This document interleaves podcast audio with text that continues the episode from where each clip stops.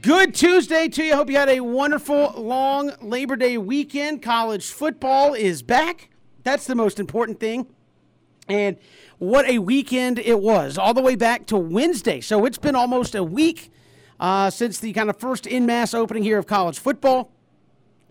And what a weekend it was. We'll break it down here in just a little bit. Some very good things happening over the weekend, some not so good things happening uh, over the weekend in college football. We'll chat with Brooks Austin. One of the good things uh, that uh, you could say was what that game was Clemson, Georgia, back and forth, back and forth, back and forth. Georgia comes out and dominates uh, that game, even in a low scoring affair. Brooks Austin will join us, Dogs Daily, on SI here in our number one. Also, talk a little golf playoffs are done in the PGA tournament. Uh, Rich Stiles will join us to recap that. Also, the Ryder Cup now on the forefront for the golfing world. So, a couple folks to, uh, to chat with here on the show. Want to get to your phone calls as well 912 342 7184. 912 342 7184. Join us. Your thoughts on the college football weekend. Georgia fans want to hear from you after that performance uh, over Clemson. College football is back. I think the first thing that stands out before we get to the game, fellas, fans back in a big, big way. Every single big game you had, just packed stadiums. You could tell 600 some odd days since people had really been in mass uh, in those stadiums. Lane Stadium, rocking. Camp Randall for Wisconsin Penn State, rocking. Charlotte for Georgia Clemson, rocking. Doak Campbell, unbelievable atmosphere uh, there on Sunday night. Just a true representation of what college football is all about when you have the uh, the full pageantry, all the fans there, and everything uh, going on. What an opening weekend it was in college football. Yeah, it was. Excuse me. It was extraordinary. I mean, it was absolutely extraordinary. You had some great games. I know entering Georgia Clemson, we all thought it was going to be this high-scoring game, possibly with the two quarterbacks, uh, JT Daniels, DJ Uiagalelei, and it's this low-scoring game where the only touchdown comes from Christopher Smith a defender. But yeah, I mean, great to see college football from from Wednesday through Monday. Last night in Atlanta, you had Ole Miss looking pretty good against Louisville. But yeah, Georgia Clemson was just tense all the way through. Florida State's comeback to get it into overtime against Notre Dame was something special. Uh, you saw a number of uh, games that went probably the opposite direction of what some people thought. I mean, how about UCLA beating LSU? Although Kevin called that one. How about the uh, FCS teams? I think you had a half dozen FCS teams beat FBS teams. Uh, you had just wild results. You had a, a, quarterback trip right before the first down against Oklahoma, or maybe Tulane would have beaten the Sooners. It was a great weekend, and uh, glad to have college football back. Man, I'm I'm just glad to be back. I mean, I'm just uh, you know I you know miss you guys. Uh, you know, last week or some change, but yeah, BJ and Kevin. I think sometimes we forget why we really love college football. It's not your favorite team.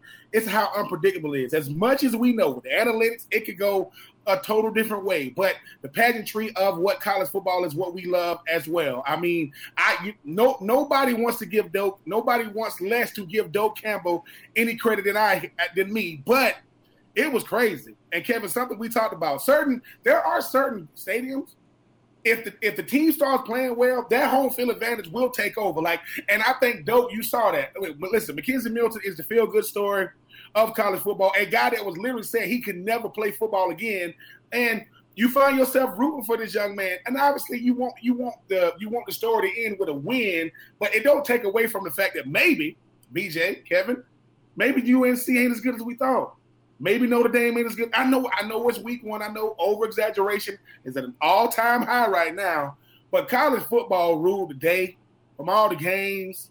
Coach O is still Coach O, and Coach O, Gene Chizik, he, he might want to take a because if you don't think that'll happen to you don't think that'll happen to Coach O, walking the stadiums, calling people names and shirt colors and all that, and you're not winning. So a lot of storylines, but yeah, college football is back, and I don't think neither game, no game disappointed the best 10 to 3 game you will ever see was Georgia Clemson. I don't the score and, and we forgot all about the offenses because that's how good the defense is played. But yeah, college football ruled today, man. I'm just happy for everybody involved. And when they showed Virginia Tech, when they showed that it was standing room, or that place was packed, packed. But uh yeah, man, some great, some great games out there, great, great players out there. But these storylines, it's already week one, and, and some of these seats are already very hot for some of these coaches. Uh, certainly, and again, BJ, let's keep it right there with Georgia and Clemson. I mean, this is a a 10-3 ball game. Both defenses only gave up three points. I mean, Clemson's offense gave up more points than Georgia than Clemson's defense did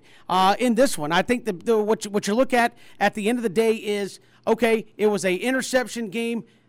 How does Clemson rebound from that? I think at the end of the day, though, what I take away from it is look, it was 10 3. Neither offense put a touchdown on the board, but when Georgia needed to put the game away, they were able to do that. When Clemson needed to put a drive together, weren't able to do that. When Georgia needed to put a, drive together, they were able to do it, put the game away running the football. And I, I think that's one takeaway for me. We say, well, the defense defenses played pretty even. Eh, they did, but when Georgia needed to do it, Clemson couldn't stop, couldn't slow them down and get a stop and get off the field uh, when they needed to. Georgia just ran it, picked up first downs, and salted the game away. That's the mark of a good team, and uh, again, one that both Clemson and Georgia now looking to uh, brighter days ahead, both of them, because the schedule for both these teams, uh, Clemson especially, uh, that's about as tough as it's going to get for the rest of the way here. Sure. And those were two absolutely elite defenses. I mean, we already knew that, but to come out and see it and to see the game unfold as it did was I'm with you, Ben. That was one of the most compelling games I can remember seeing. And I, I don't want to get caught up in the moment, but I wrote about this over the weekend. That's one of the most dominant big game defensive performances I've ever seen. Because it's one thing to go out and, you know, if you're playing Vanderbilt or you're playing somebody you're a lot better than and, you know, hold them to less than 200 yards. But we heard a number of pundits say that if the NFL draft was held today, when we interview these folks that DJ Uiagalelei will be the first overall pick. And this is still a guy that is looked at as kind of the next great quarterback at Clemson. You have playmakers all over the field, and Georgia dominated, overwhelmed Clemson at the point of attack. Seven sacks. Uh, you had uh, the, the edge rushers, Anderson and Nolan Smith, Nakobe Dean, Jordan Davis. Uh, it was just an incredible performance at the point of attack. And then the only touchdown in the game is scored by Chris Smith on a, what, a 74 yard interception return to the house. They dominated Clemson physically. Georgia dominated Clemson physically. And I did not expect to see that. We knew this was a great Georgia defense. That performance, Ben, Saturday night in Charlotte, one of the great performances by a defense I've ever seen in a big game. And think about this I said this on Twitter because sometimes you have to find a way to win when part of your team doesn't play well. Obviously, the defense was was spectacular, but Georgia did not score an offensive touchdown, had 10 penalties, lost the turnover battle, had well more punting yards than passing yards, and still beat a top five team who has made six straight college football playoff appearances. That's how dominant that defense was, and it was a it was it was a pleasure to watch. It was. It was. If you love football, if you love this old school smash mouth football, that's what happened. That, that's what happened. Like what what gets people in the seats is obviously a lot of points scored, big you know, long passes, long runs. The name coming out of this game was not Coach Kirby Smart. It was not Dabo Swinney. It wasn't Brent Venables. It was Dan Manning. It was the freaking D coordinator for Georgia because nobody talks about him. Like nobody was saying anything about him, and he was like, "That's just how I like it." And BJ, Dan Lanning, I'm Dan Lanning, not man. I'm sorry, giving him an M. But I, I think that BJ sometimes when you when you when you look at college football, we get caught up we get caught up in the storylines, right? The same ones we we add to it and that. But now everybody coming out now was saying is Clemson that good? Is Georgia that good? No, it was a really really really really good game, and the defenses took center stage. They was like, look, we got to go out there and, and, let everybody know why you know why we got we are any championship caliber team has to have certain things. Got to have listen. Got to have a good quarterback. Check. You got to have a you got to have a, a, a nice balanced offense. Check. You got to got you, you need to have a dominant D. It's gonna be hard to win without a dominant D. And I think now because we're talking about the offenses, we're not talking about I mean the defense. We're not talking about the offenses at all because there was no offense. BJ, if DJU would be the number one pick overall right now, that just shows you how they get caught up in. If you are a five star, as long as you don't just nosedive, they're gonna pick you because they're looking at your potential. That's how you know the games they matter some, but not that much. They're gonna be talking about what DJU did against Notre Dame, but Notre Dame ain't Georgia. You telling me Georgia and Clemson deep both offenses combined for six point both offenses, that's about as good as the defensive effort that you're to get. And I don't, I don't think either one of those teams expect those defenses to play lights out like that. But one team blinked, and it just happened to be the, it just happened to be the team from Clemson. Georgia got a big dub, 10-3. It, it, was, it was beautiful football to watch. Not if you love, not if you, not if you came to see offense though. But if you love defense, that's about as good as it gets. Well, again, BJ, we've kind of been conditioned to, in this day and age uh, of college football when people say, "Oh, it's two elite defenses." Okay, so it's still going to be 24-21, right? I mean, even with elite defenses on a big stage. No, this was old school Southern football, ten to three. Uh, and again, you just don't see performances like that, as you said, on that stage. When you have a top 25, top 15, or in this case, a top five matchup, elite defense sometimes in the late 20 teens and into 2020 with as much passing and things that have come into play tends to mean if you can hold a team under 24 in a big game, you've done your job. If you can hold under 20, you've done a, 20 to 17 points, you've done a tremendous job. You hold an elite team to three, you've dominated. You've dominated the football game, and I think that's the takeaway there. And uh, certainly Georgia will have an easier time of it this week against uh, against UAB uh, when it's all said and done. And, and Clemson uh, will certainly have plenty of time to discuss them moving forward. But their their their schedule, at least after week one, does not look very daunting. Uh, and, and, again, these things evolve and change uh, as you go throughout the season. But right now, it doesn't look to be very daunting the rest of the way. No, and I, Ben, you said in the show meeting. I mean, could we see a rematch between these two teams in the college football playoff? Uh, potentially, potentially. But I wanted to ask you guys this: thinking about Georgia, of course, JT Daniels is a very good quarterback, pro quarterback, could be a first round pick. But Kevin, going back to a point you made earlier, you you saw Georgia line up and run the football when they had to close the game out. And if you look at some of the games around week one, it was interceptions that cost teams. You know, you go back to North Carolina versus Virginia Tech. Well, Sam Howell threw three picks. And I think we forget last year, North Carolina had two 1,000 yard rushers in Javonte Williams and Michael Carter. You're, you're going to have to throw the ball to win. We know that. But did what you see Saturday night make you think that maybe Georgia's best option, at least right now, might be to run the football a little more than we anticipated during spring ball and, and fall preseason why, camp? Why did anybody think differently from that? No, I mean, I, I, mean, you, but they were. I mean, be serious. Right, like, no, and, no. and again, Georgia fans be like, "Well, we got like, take a deep breath, take a step back, and and look at Georgia's offense.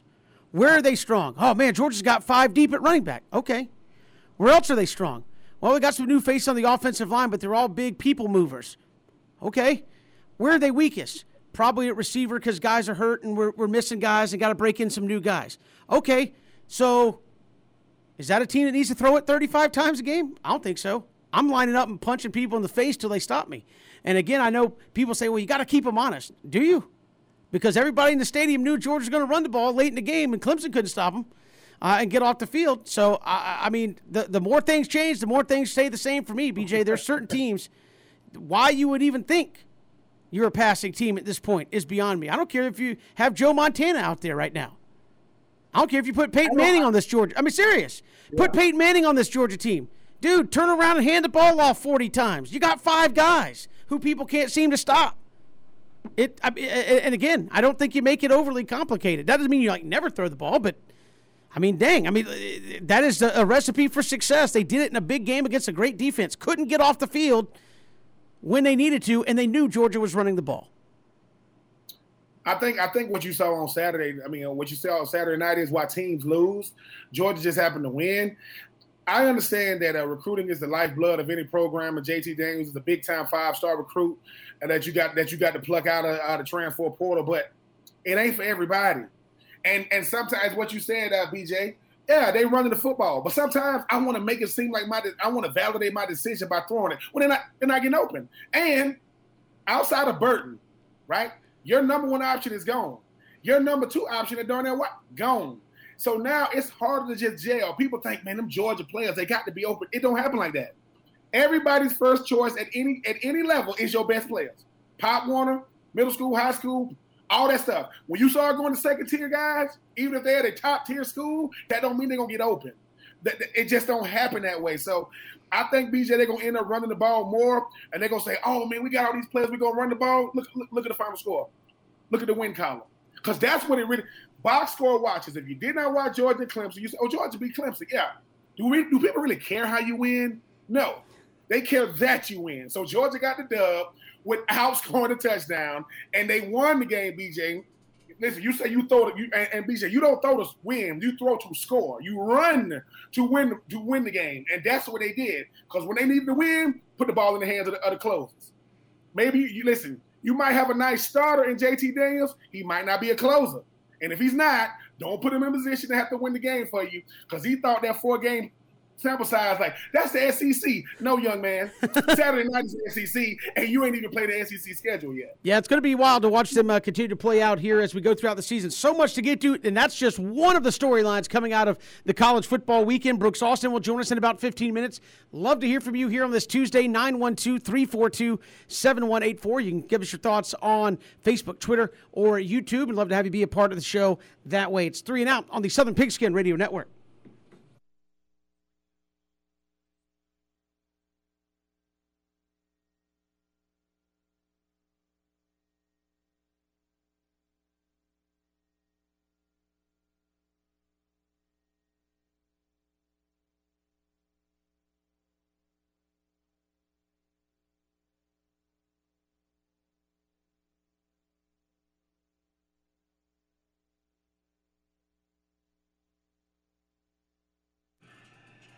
Good to have you back here, three and out. So many big storylines from the first weekend of college football. Georgia beating Clemson. BJ, six FCS teams won over the FBS, including uh, Washington, who was ranked, uh, going down to uh, to Montana. That's the most since 2013. Uh, there in the first week of the season. So you talk about the gap sometimes between uh, the FCS and FBS and, and, people like that. I mean, sometimes they can uh, step up and get you. It happened six times here in the first weekend of college football. Well, and Ben, you talked about this last week when you were breaking down, or a couple of weeks ago when you were breaking down the you know various levels of football. The the balance of power. There there are great players, great coaches, great teams at every level, and uh, you've seen programs from the FCS ranks have these signature wins over the years, and, and, and yes, it was absolutely a spotlight weekend for the FCS. And even think about a, a team in the Southern Conference, you know, playing an SEC team. East Tennessee State, excuse me, beat Vanderbilt, and they controlled that game. East Tennessee State beat Vanderbilt 23 to 3. They had a young man in Quay Holmes rush for about 150 yards. Uh, had Steven Scott take a, a, fumble back to the house. So yes, Montana beating a nationally ranked Washington, but uh, here in the you know here in the deep south with an SEC team, Clark Lea's debut against East Tennessee State, coached by Randy Sanders, who was a longtime uh, assistant at Tennessee and actually played quarterback for the Vols. Then they they played Vanderbilt and controlled that game for the vast majority of that contest. So there are great teams at every level, and in my mind, the FCS is as good as it's as it's ever been. I think uh, I think uh, the FCS uh, always gets a bad rep because people hear, "Oh man, they don't play as good as football uh, as anybody else." Uh, uh, okay, Carson Wentz, Trey Lance, what, what do they play at? That, that's that, those are FCS FCS players, and look at how they got drafted. I, I just think that sometimes BJ and Kevin, and, and, and I'm gonna say this, I am I was was I like this? Was I one of those guys when I played? Yeah. Oh, that's so and so, right? You know, we're not gonna talk about the team that came to that came to uh, Florida and beat them in 2013. That's a that's a total that's a total different conversation. No, those things happen because BJ. The thing is this, ETSU, they get so sick of hearing about Vanderbilt in that state. I'm like, wait a minute, wait, wait, because this what people don't realize. Just because just because you just because you're in the FBS don't mean that you get respect. ETSU is saying we're playing Vanderbilt. Yeah, we're not going to lose to Vanderbilt. And Vanderbilt is saying, y'all ETSU. What? So don't think it don't go both ways. Just because you're in a higher division doesn't mean you get respect. But the, the reason why these teams lose, like Montana, when they beat you down, people's going crazy. That happens. It's not like it just doesn't happen. So I'm always proud of the FCS level because they always playing for something different. They always playing for the entire conference, not just their teams individually, because they always get that bad rep. But all listen, all football ain't good football because just because you're in the FBS don't mean you're a big time program. Just because you're in a big time conference. Nope, that is not. And sometimes we need to be reminded because ETSU from the opening kickoff they beat the brakes off Vandy. From the from the opening kick, it was not a game the entire game. And guess what? ETSU go back to being just on ETSU. So ETSU goes. So if we just ETSU, what is Vandy? Like if, if we're just this, what are they? I'm just saying. Yeah, that and again, that was a huge uh, storyline in the first week of the uh, the college football season. I think you look uh, coming out of it, a couple other uh, storylines. Ed Orgeron has been mentioned the first one. BJ, they go out west to UCLA, get beat, and you you come off the pandemic season where obviously things didn't go good coming off the national championship. You lose to UCLA. You still got the SEC West schedule where obviously Alabama looks amazing after the first week. You got some pretty nice performances from uh, some teams out in the West against lesser opponents uh, out there as well. So uh, if you're LSU, you're already kind of one in the hole, and you still got a lot of tough games left.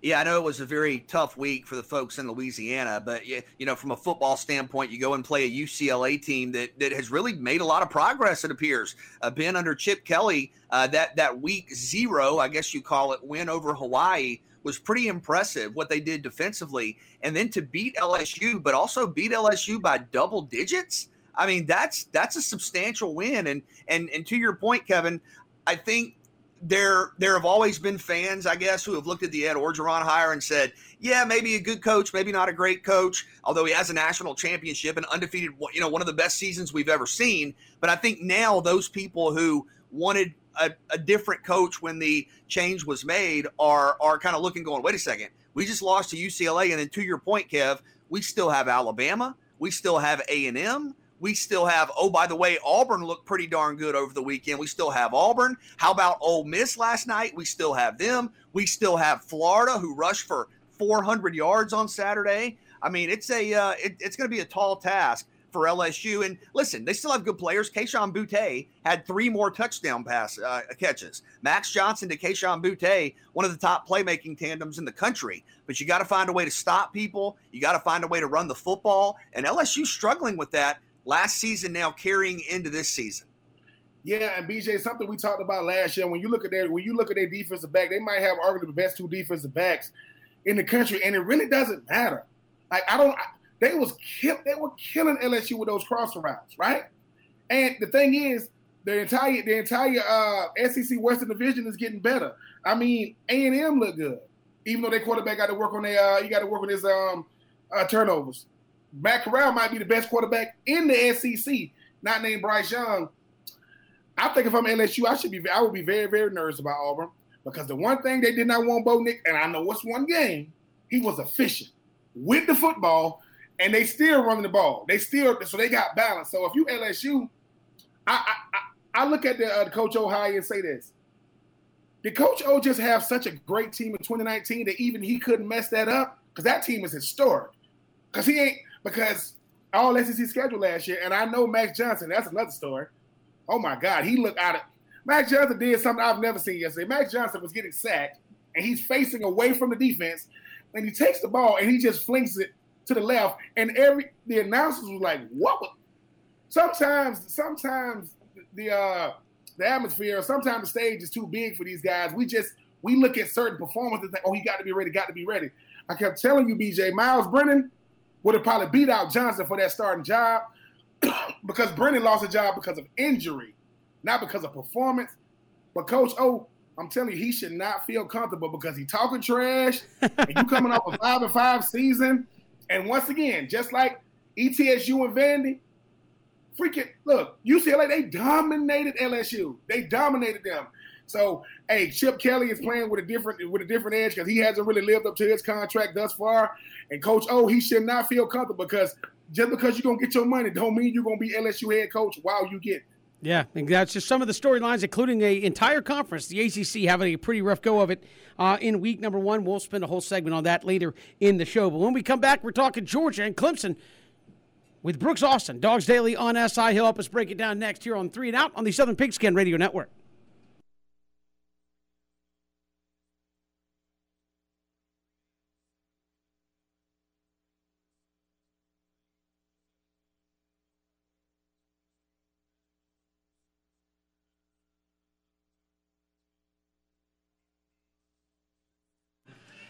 Good to have you along here, three and out on this Tuesday, coming off a big weekend of college football. Our next guest is uh, breaking Georgia Clemson down from uh, from every possible angle. Does a great job with it. Dogs Daily on SI. Brooks Austin joins us here on Three and Out. Brooks, welcome. How are you? I was actually listening to you just uh, you know in the last segment And, and I think there's one thing you failed to mention about these mid majors. With the new one time transfer rule, Power Five retreads are no longer going to the Valdosta States of the world, the West Georgias of the world. They're going to the East Tennessee States of the world, and they're getting immediately eligible and playing in Division One schools and getting access to Division One scholarships. That's the main difference with these mid majors. If you look at UAB right now, they got five or six of these Power Five retreads that are now starting for them this year for the Blazers. That's the biggest difference right now with mid major football. All right. Uh, well, following up for that, obviously there was a big difference uh, defensively in what Georgia did. Where did it all start for for Georgia there on that defensive side of the ball? As people were saying, one of the most dominant uh, performances they've seen from a Georgia defense from start to finish in quite some time. Yeah, certainly a, a dominating performance up front, right? That front seven, front seven between Jordan Davis, Jalen Carter, Devonte Wyatt, especially on the interior, they really manhandled uh, Clemson's guard to guard. But they also had a really favorable matchup on the outside with Adam Anderson and Nolan Smith. You saw those guys get after uh, the quarterback as well. But the thing that I was most impressed upon upon rewatching, right, going back and grinding the tape just a little bit, Georgia had no fear playing cover one, cover zero, man to man, outside on the outside. I know we talked all off season about how this defensive back group's rebuilt, right? They're retooling back there.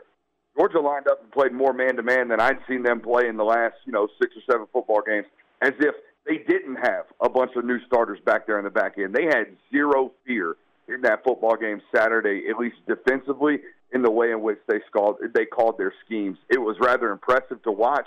But it all boils down to that front seven, man. They absolutely manhandled Clemson and dominated this football game, as everyone saw on Saturday night. Brooks, talk about these linebackers. When you look at Nakobe Dean and Nolan Smith and Adam Anderson and these guys able to rush the passer, able to be equally effective in, in, in run defense, they can drop in coverage. Just how good is this group of linebackers? Yeah, I used to never classify guys like Adam Anderson as outside linebackers. I always used to classify them, or linebackers in general. I always thought they were edge rushers. I would still classify Nolan Smith as that. I mean, he dropped into space every once in a while, but I was relatively surprised to see how much they were actually dropping Adam Anderson. So if you want to give him that outside linebacker label, I'll give it to him. But let's talk about Nakobe Dean, Quay Walker, and Channing Tindall most importantly they, being Georgia, definitely identified uh, an issue with the offensive line protection for Clemson.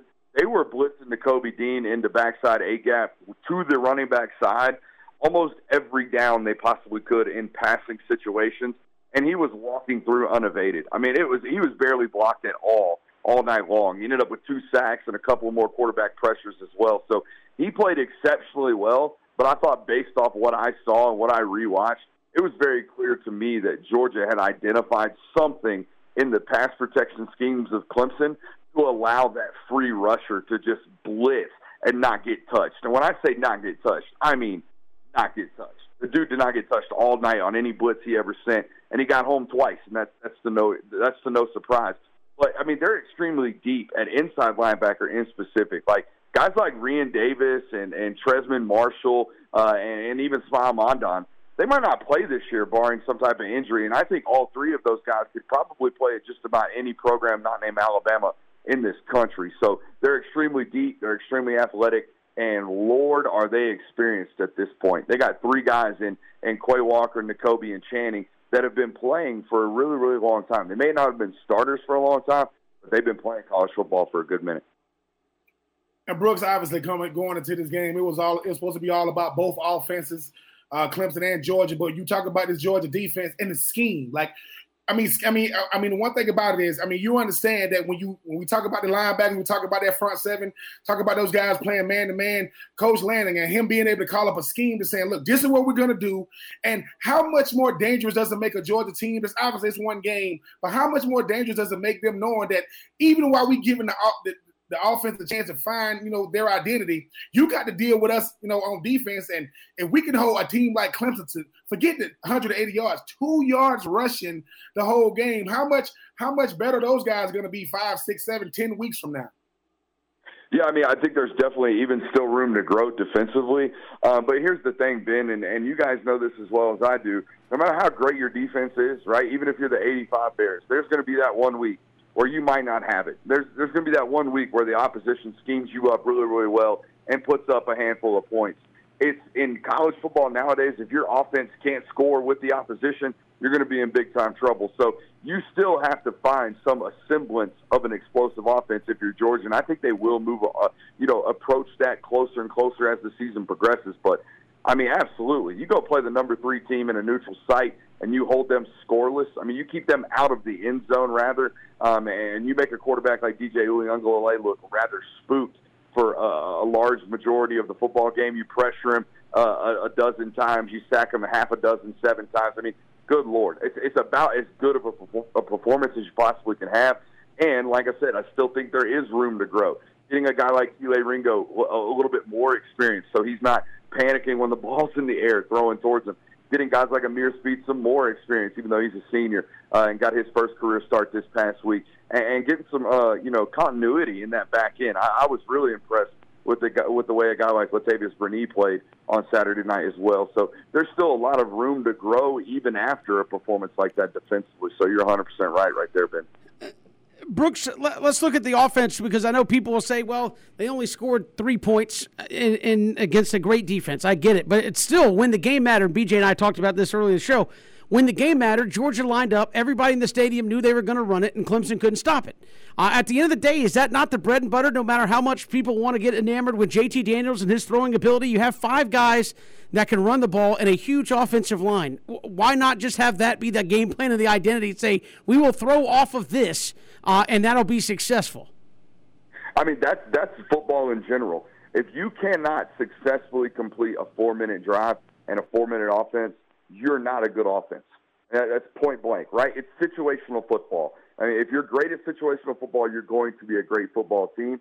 Georgia showed Saturday night that even when everyone in the in the stadium knows, with four minutes and 53 seconds left, when you get the ball back, that you need three first downs on the ground to win that football game, and you do it. You shove it down their throat. You rush for 40 yards on about seven attempts, and you milk the clock, and it's game over that's an that's an attitude. That's that's a that's a culture of what you built during camp, and that's a response to the situation that you needed as an offense. So yes, would you like to be a lot more explosive? Yeah, everyone would. But when they're dropping eight and they're dropping seven every single down, being Clemson on defense, well, yeah, the game plan was to check it into the flats and hope that your wide receivers can execute some open field blocks. And guess what? They didn't. So JT Daniels goes 22 for 30 and throws for 135 yards and averages six yards per completion. It looks piss poor on a on a box score, but the fact of the matter is you executed the game plan, which was protect the football, lean on our defense, get out of here with a W. And when we need it, we got to shove the ball down their throat. That's exactly what Georgia did on Saturday night, and they came away with the victory because of it, 100%. Uh, Brooks, just with a follow up there, you talk about Daniels and his stats, and I know we've sort of been uh, conditioned to expect 300, 350 yards every week from these guys. But how much is JT Daniels going to have to kind of ebb and flow with the season? Where, and granted, you're not going to face anybody quite like Clemson, but where there may be games where you check down, and there may be games where you're throwing it all over the place, like Mississippi State. And could we see the numbers kind of fluctuate because of that? You know, I, I think it's it, it's indicative of JT, but to me, it's most indicative of your offensive coordinator and Todd Monken, right?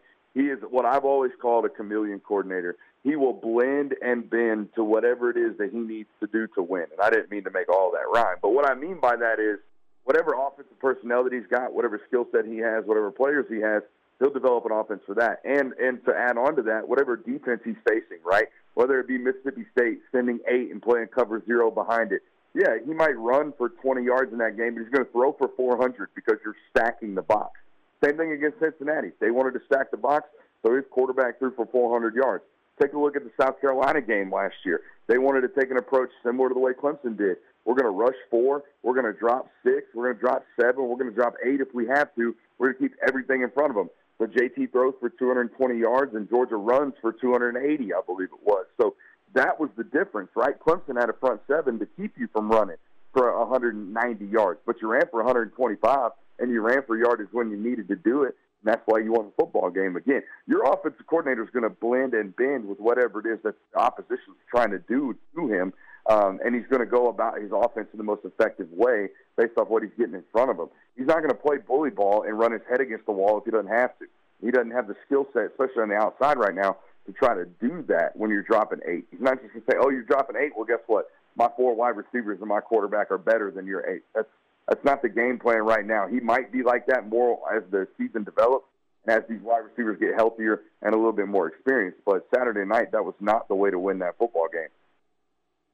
And Brooks, I mean, uh, a lot of people consider this the greatest uh, defensive effort uh, they've ever seen in Georgia football history. Where would you rank this as far as Kirby Smart's big wins?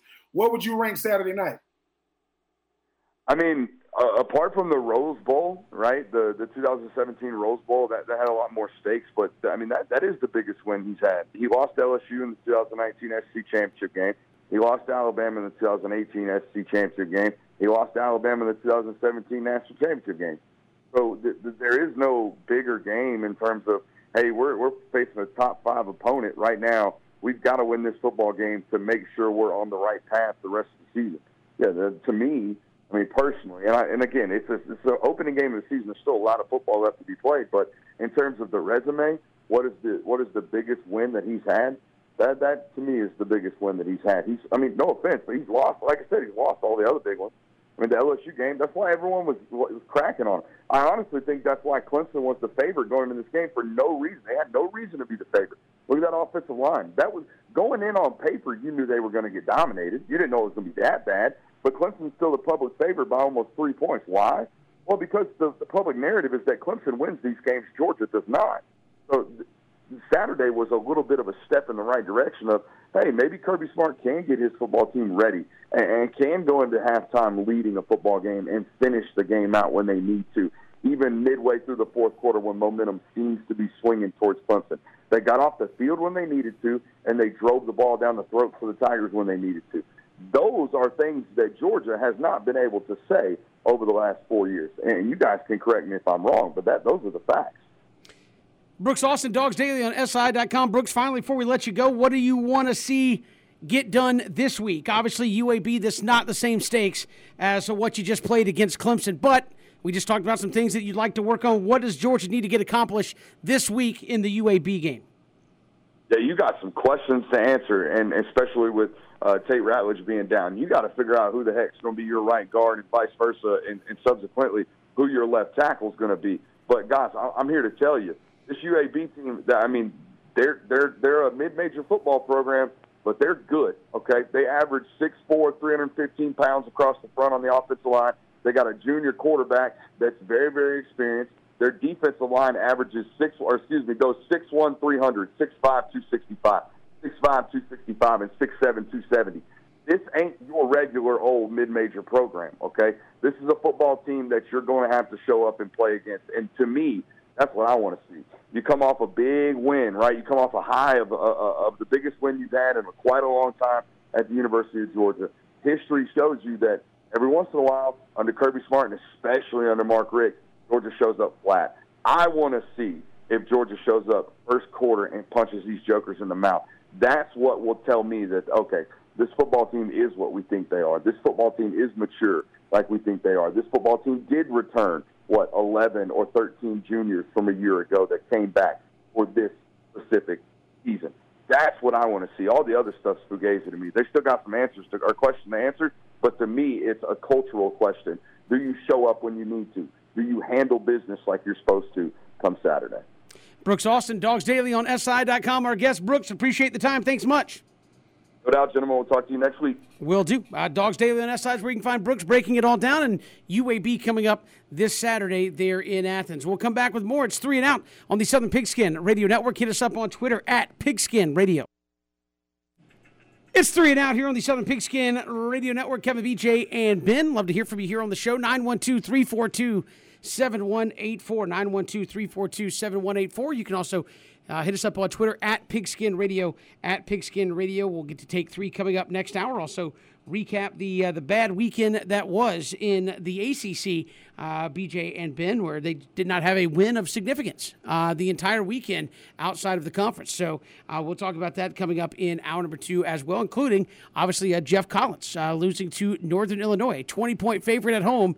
They lose on a converted two point play with about 30, 40 seconds, something like that in the game, and lose their season opener.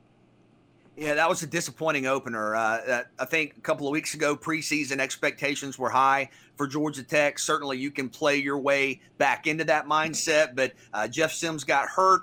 You understand that happens. Uh, you wish him the best with the recovery, but you give up the late touchdown, the late two point conversion, and I don't think that's the way Georgia Tech envisioned with Coach Collins starting off the 2021 season. It's gonna be a long one, Kevin. But we'll see what happens. That was rough. Yeah, that was uh, that was one. I think if you're a Georgia Tech fan, was one of the winnable games uh, there on your schedule.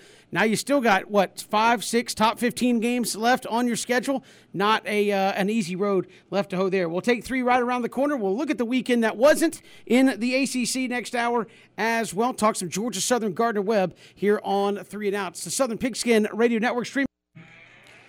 Hour two, three and out on this Tuesday. Kevin, BJ, and Ben. We're talking college football this hour as uh, the ACC, the weekend that wasn't for them. We'll get to that uh, coming up here on the show. Look at Georgia Southern. They almost let one slip away uh, there against Gardner Webb. A lot of that happening this weekend around college football in week number one. We'll get to that. Rich Styles will talk a little golf with us coming up uh, as he does on Tuesdays with the Ryder Cup coming up. Also, the FedEx Cup playoffs ending this past weekend in Atlanta. Atlanta was kind of the sports hub there. Two big football games plus the uh, FedEx Cup championship there at Eastlake in Atlanta. But that being said, it's four o'clock. Let's take three here on three and out.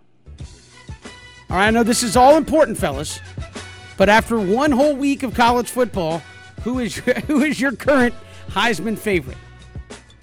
Yeah, uh, and and look, the conversations are starting. I think it's Bryce Young, and you may say, well, it was one get well, that's what we're talking about here. And and it doesn't matter that, that he hasn't started until Saturday. What he did was set records. And I know we've kind of grown accustomed, right, to Alabama just winning every big game and Alabama's quarterbacks when you think about Mac and Tua and Jalen Hurts just just just doing incredible work.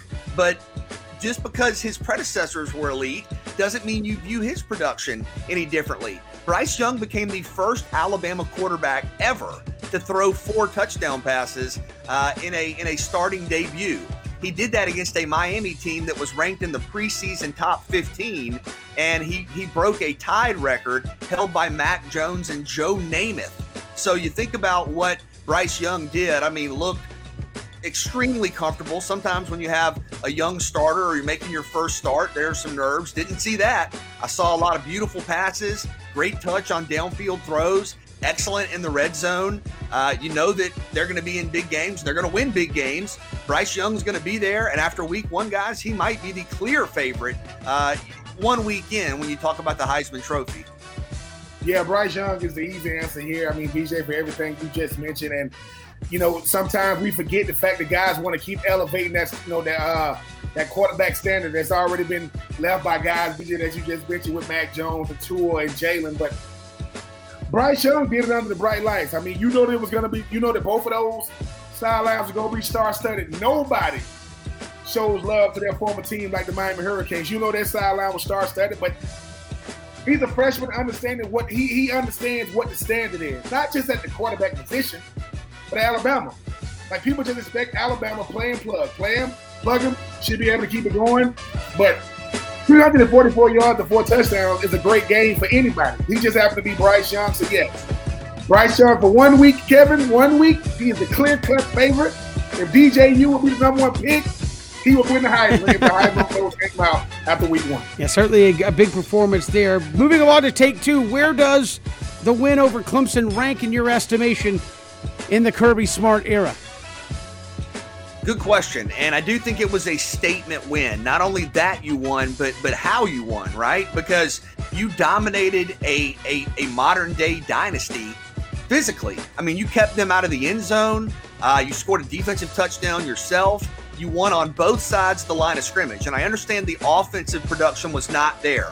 But Kevin, you made this point a couple of times. You had to close the game out and win the game by running for a first down. You were able to do that against the best defensive line in the country, although maybe Georgia has the best defensive line in the country now, but one of the best defensive lines in the country in a situation where everybody in the building knew what was happening. And your offensive line, even with some injuries, came through. So I think that's important not to look over. But the way you dominated Clemson physically, nobody outside of maybe, maybe Alabama has done that. And I don't even think they've done it to that extent. I'll say number three. I think the biggest win for Kirby Smart is the Rose Bowl. You won in the college football playoff. You outscored the, at that point, record holder for passer rating for a single season in college football in Baker Mayfield, and you advanced to the national championship game. Number two, I'll go the SEC championship game where you beat Auburn. Uh, this one might feel like a bigger win because Clemson was number what, two or three in the country, but I do think beating Auburn and advancing to the college football playoff and getting that ring, that that SEC championship ring, that's history right there. So huge win. Um, I would go SEC championship game over that win in part because it's week one. You know, we'll see what happens in the weeks to come. But I would go one Rose Bowl, two SEC championship game win over Auburn, and the win over Clemson, number three for Kirby Smart. I would go. I would go Rose Bowl three. I would go. I, would, I mean, I'm sorry. I would go. Uh, yeah, Rose Bowl two. I would go Notre Dame three. I, I think this might be his best win because the whole thing about this, DJ, is this. The thing about Kirby Smart is he's always playing for something different. Like if, could you imagine had he lost this? What we would be saying? See, I told you, I told you, I told you. Kirby Smart understands I have to update my resume uh, every single game. And the bigger the game for Kirby, the more that people are going to be watching. So Kirby was on the winning side of this thing. So for me, I'm not taking nothing away from the Rose Bowl because it propels you to the national championship. I'm not taking nothing away from the SEC championship either. But it's something about who you do it against. You were expected to win in the Rose Bowl. You just didn't play that well the first half. Nobody expected you to win the national championship. And it's, it's about winning the game when nobody expects you to win. Nobody expected you to win. I mean, uh, you know, against uh, Notre Dame at Notre Dame, and you won it. Nobody expected you to win against Clemson. Like you said, BJ, going into it without Georgia had the better. I mean, Clemson had the better defense line. So I would go. It's his best win for what it means. Recruiting, all right, boom. Visual, all right, boom. And it keeps you in line to do everything you want to do postseason. Now, if he wins the Natty, Clemson, go, this game goes down number two. But for me, I think it's his best win because I think it's what it says. It's like every time he plays a prime time game, usually he's on the losing side of it. This time, he found a way to do it with no offense because, you know, we look back in history, you look at some of these great. Tua got famous against Georgia. That's that's how he got famous. You know, so I think that for me, I think it's his best win because he did it against Clemson, the perennial powerhouse, not named Alabama, and it keeps and it keeps his postseason aspirations alive. And he did it against quality competition because when you beat people that you're better than, no one cares. If you beat somebody who's better than you, everybody cares. I obviously put in the top four probably uh, for, for for Kirby Smart. Uh, certainly the Rose Bowl, one of the great ball games we've ever seen, and Georgia came out on top of that one. Uh, I think that's obviously number one. I think the Auburn SEC championship win because Auburn had just beaten them what a couple weeks prior, and a lot of folks thought, well, maybe that was it. Then you get a chance to go up against Auburn again in the SEC championship game and got revenge, and I think that was a huge answer. I'd put this one right there behind that one. Uh, because again, it was the first week of the season. It was a big game coming out of hype, but I, I think in terms of important and the weight it carries, those other two I think were a little bigger uh, in my estimation. All right, moving along. Take three. Uh, uh, we're trying to figure out about protocol here. Uh, moving forward, did Cam try to jinx Georgia uh, this weekend? I'll, I will say this: Cam sitting right next to me, but Christian got very mad uh, because uh, in a group text, Cam was like, "Man, Georgia's looking good. Defense looking good in the middle of the game." Did Cam break protocol, and is he trying to jinx the Georgia Bulldogs? It's always tough to talk about a game with your favorite team when it's going on. You always want to be really careful. I think it's okay if you want to say, hey, we stink or we can't do anything. But if you're playing well, you don't want to discuss that. It's like the no hitter, right, Kevin? In baseball, you don't want to discuss it. And, you know, we have a group text on, on Saturday where we're talking about games. And depending upon the comfort level of each individual, you don't reference the game that they're watching. You don't talk about, you know, this person's team, that person's team. Uh, it, it, it, just depends on the rules. But yeah, Cam, I mean, that's that's kind of nerve wracking when you talk about hyping something up or, you know, saying this is going well or, hey, I, I feel good about this. I mean, Ben, you don't even watch your team. I mean, so, so, so Cam, hey, it worked. It worked. But sometimes with the protocol, you got to be careful depending upon what's happening. No, Cam didn't jinx it. Cam just didn't know. Like, like now he won't. now, Cam, you won't get a second you know, opportunity. Like Cam, because this is the thing. That it's going back and forth, back and forth, back. Like when BJ be talking about his favorite team, it's all negative, right? I'm not even going to talk about my team because I'm not watching, so you're not allowed to say anything about my team. But Cam knew that he said something wrong when everybody went, Cam, what? Did you? Isn't it crazy that we talk about there are no jinxes, there are no hot, there are no, There's you know, not. I mean, there are no superstitions yet, yet. You want to know if a person's superstitious? Say something about their team. They, they will turn into a total different person because only people who really love something only want to hear bad things about it. Ain't that crazy? Hey man, yeah, we stink. We're the worst. I don't want to hear anything. I mean, I'm just saying. But Cam was like, "Look, man, I just think they look good. I don't know, Cam. They look all right. I, they, they don't look that good. But when you get the win, it works. So now, Cam, you're gonna have to figure out what do I say now with Georgia. Not nothing complimentary, because this is what we do. Cam, you didn't jinx it. It's just that Cam, you haven't really met Christian yet. Yeah, That I think that's more it. to, That's not who he is. Cam did nothing wrong. You just have to know when you're talking with a psychopath. That's all. I mean, that's really all it is.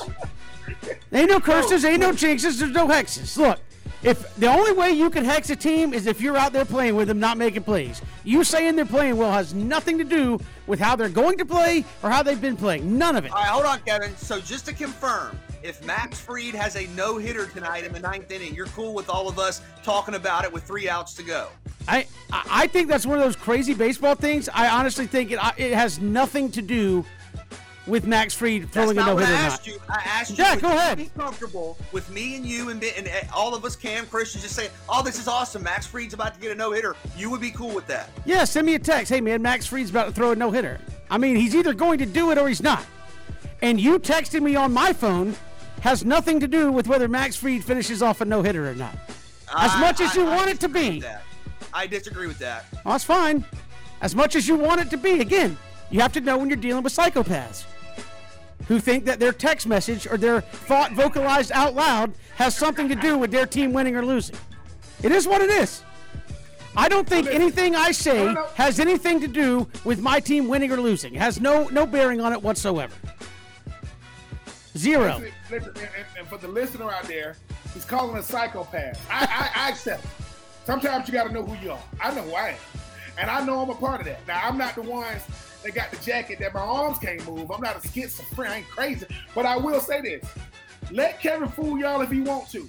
Because if that, that scenario that BJ just said really happens, and somebody texts us, and somebody gets an in, a, a, a out, I mean somebody gets hit with two out, nobody on. Kevin gonna say, "Dude, you couldn't wait. You couldn't wait one more." Pe-. Let No, Kevin. no, no, no, no. Hold on a second. If we're talking about if we're talking about you know overreacting to things that you don't have a control over. No, there's a difference in over. No, no, no, no, stop, no, stop. There's a difference in overreacting and thinking that what you say has an effect on what happens on the field. Okay, because it does you're not. Calling, you're calling other people names. You wouldn't even look at the standings when the Braves were six and a half and seven and a half down. You wouldn't even look. You visually would not look at the standings. But that didn't have an effect on them winning or losing. It had an effect on my my uh, mental state because I couldn't stand it.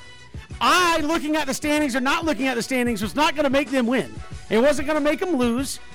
Only the players can do that. Okay, okay, but but you were avoiding a finality and an accuracy that you knew. You already knew they were this many games out. That's fine. so you, you already knew. You can call me a psychopath. I, I, again, it's a term of it's a term of endearment in this case. But I'm just not one of those that thinks that something that somebody texts or verbalizes out loud has anything to do with your team winning or losing.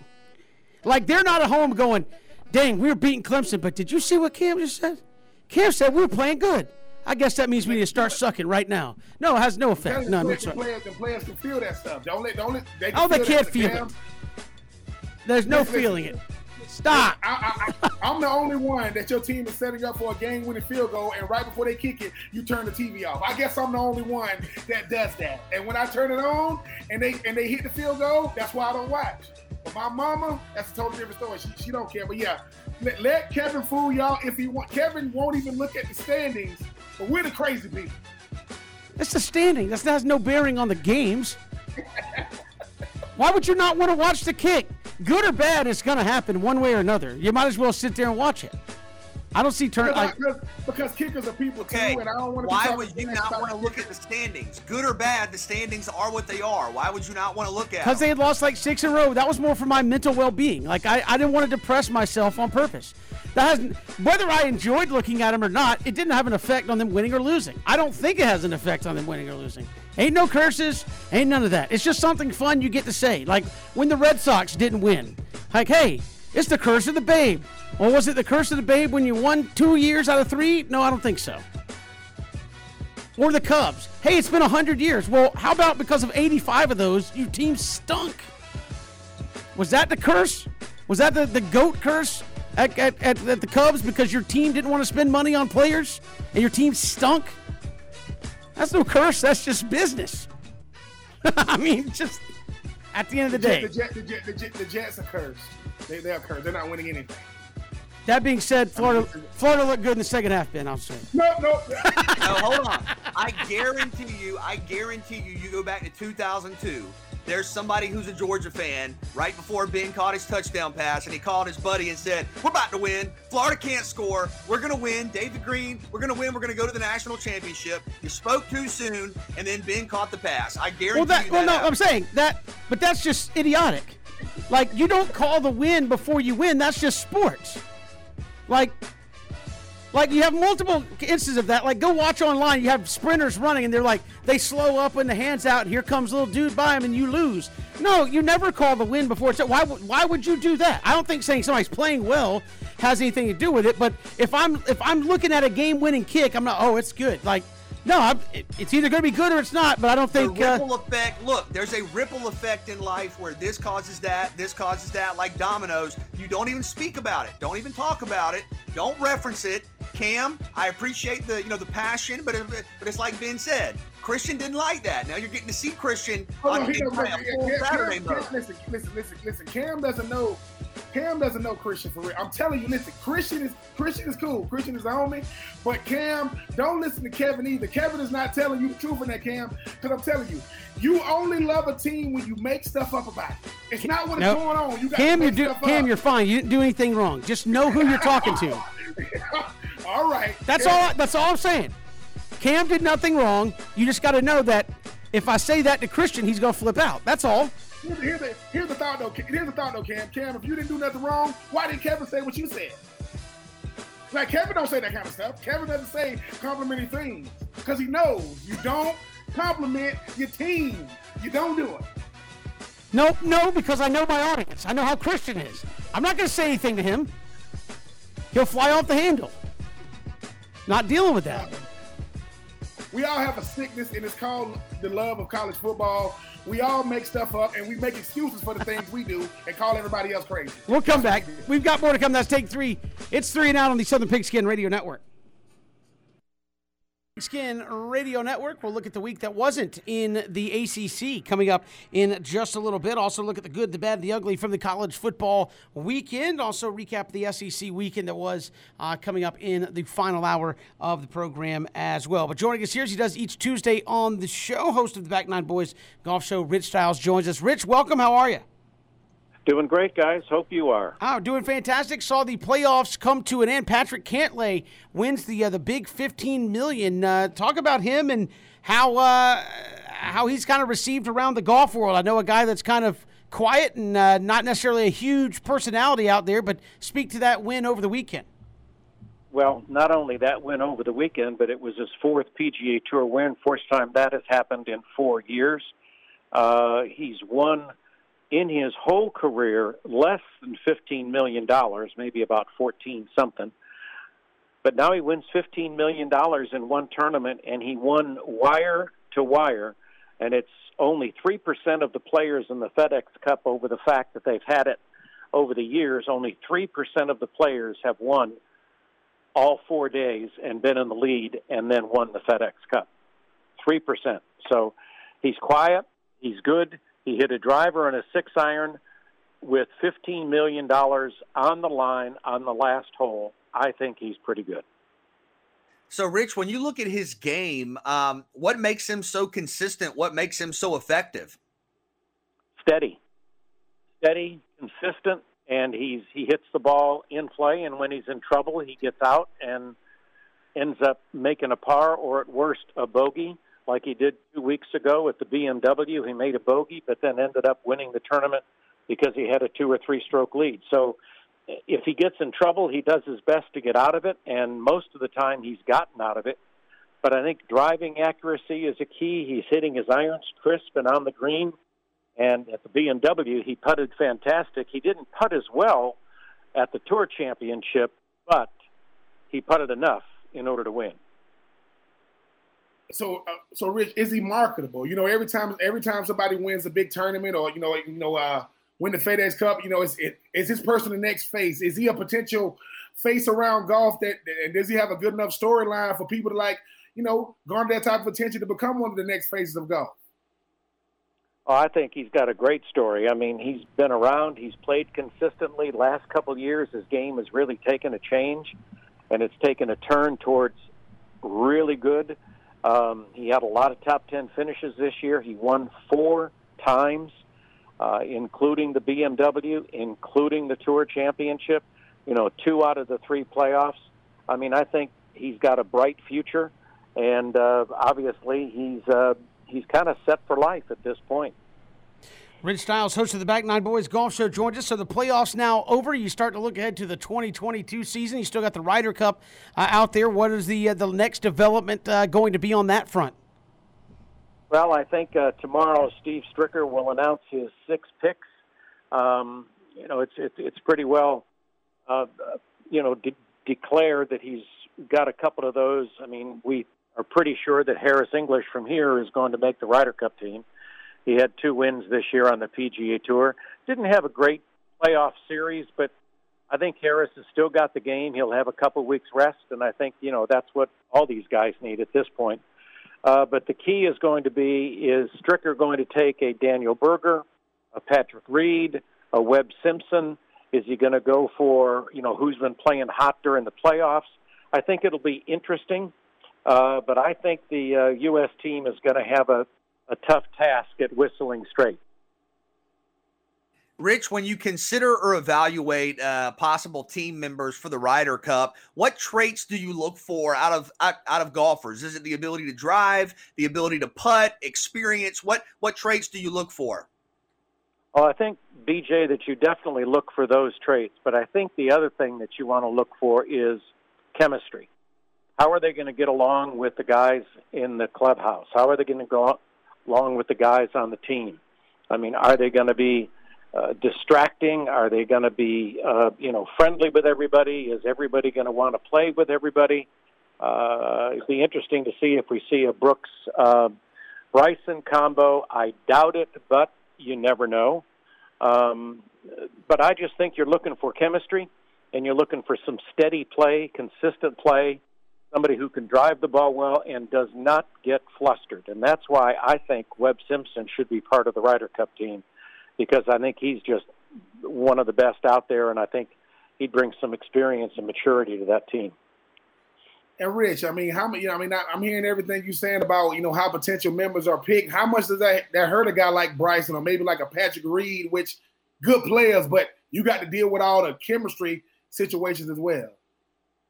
Well, I think Bryson um, has shown that yes, he can drive the ball far, but you know Bryson gets pretty emotional. It gets pretty, um, you know, you can read it on his face that he thinks he should have made several putts during that uh, playoff that he had with Cantlay at the at the BMW, and you know it's just one of those things that I think you know Bryson has been hitting the ball far, but um, you know he had a good tournament at the BMW, playing 20 under, but um, he didn't win. He didn't come through, and uh, his driving is great, but there's more to the game than driving. And I think you got to keep your cool. You got to be able to be consistent. You got to get along with your teammates. And you know, Bryson is kind of a sideshow, and uh, as being a sideshow, you, you he's on the team, so he earned the right to be on the team. Uh, but it'll be interesting to see who he's going to be paired with. Um, a Bryson Patrick Reed might be kind of interesting um, if Patrick is picked. Uh, but you know, Bryson is kind of out there on his own little uh, uh, island, so to speak, uh, the island of long drive, protein shakes, and like to pump you up type thing. But um, you know, it'll it'll be interesting to see what happens with the Ryder Cup. Chemistry is going to be key, and I think Stricker and his vice captains are going to be uh, very insistent on the fact that in those pods that they're going to put everybody in uh, that everybody gets along and that they have a chance to play with each other several times prior to Whistling Straits in the Ryder Cup. Rich Stiles, host of the Back Nine Boys Golf Show, our guest here on Three and Out. Rich, who do you have coming up this weekend? Well, I've got one guest, John Wood, who used to be Matt Kuchar's caddy, and we'll find out what happened there. But Matt or John is also uh, one of the announcers with NBC, along with Bones Mackay, and we're going to talk to uh, John about the playoffs, about the Bryson Brooks combo, the Patrick Cantlay unbelievable season, and uh, what he expects coming up out of the Ryder Cup. Rich Stiles, host of the Back Nine Boys Golf Show, Saturday and Sunday mornings at 8 a.m. Rich, we appreciate the time. Thanks so much. All right, guys. Have a blessed day. Will do. Rich Stiles joining us here on Three and Out. We'll come back. We'll look at the ACC weekend that wasn't. Did Jim Phillips just have a uh, road trip tour from you know where uh, this weekend, going around and watching his conference play? We'll get to that next. It's Three and Out on the Southern Pigskin Radio Network. It is Three and Out. It's a Tuesday. Coming off a great weekend of college football, but maybe a forgettable one for the ACC. Uh, BJ and Benno, Jim Phillips, new commissioner, first couple months on the job. He was doing the road tour. I think I saw him at every ACC game potentially that was on TV this week, uh, getting interviewed. And wow, just not a, a win out of conference of significance uh, to speak of. Uh, your two best games, or your best game, was probably Virginia Tech, North Carolina in conference, uh, where one of your better preseason thought of teams got knocked off uh, by the Hokies. So uh, the weekend that wasn't is what I'm calling it uh, for the ACC. How do, how do you bounce back uh, from that early season narrative, BJ, that's been put out there about your conference? Only do we got the longest introduction and longest walk in history. We don't think Sam Howell and those guys are that good. I don't think people are caring too much about Charlotte and Duke. I think they're gonna give Duke a pass. I mean, you know, I, I just but BJ, you know, we look at these things differently. The best game of the of the weekend was freaking Notre Dame, you know, in Florida State for two reasons. One, Notre Dame was up 38 to 20, and people thought it was over. No, Coach Norvell, Florida State, as of as of late, that game's over. Well, then all of a sudden they come back. McKenzie Milton, the guy at UCF who was not supposed to play anymore. They lost because of a kick. It, it was, but the game was really, really good. Coach outside outside of Coach Kelly's uh, comments after the game, that was a very, very, very, really, very, very good game. Nobody expected uh, Louisville uh, to, to, to like play well against Ole Miss. That was really to show off, you know, Lane Kiffin, you know, in that offense and Matt Corral. But UGA and Clemson, it was still a good game, right? It was a very, very good game. But just Clemson, we used to seeing Clemson winning. Alabama, Miami. I mean, every everybody outside of D'Eriq King, who was still talking trash after the game, everybody thought it would go that way. But I think the ACC is always going through that you know, uh, you know uh, that identity crisis and say, who are we? Because if the best team lost, what do we do? How do we pull our weight? It is week one, but I was impressed by Virginia Tech.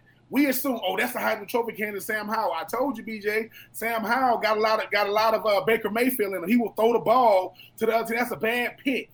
But NC State, we said there was going to be a good team going into this season. USF is real bad, and and it, and it proved it. So I think that you got better teams in the ACC. They just they they not the usual names like you said.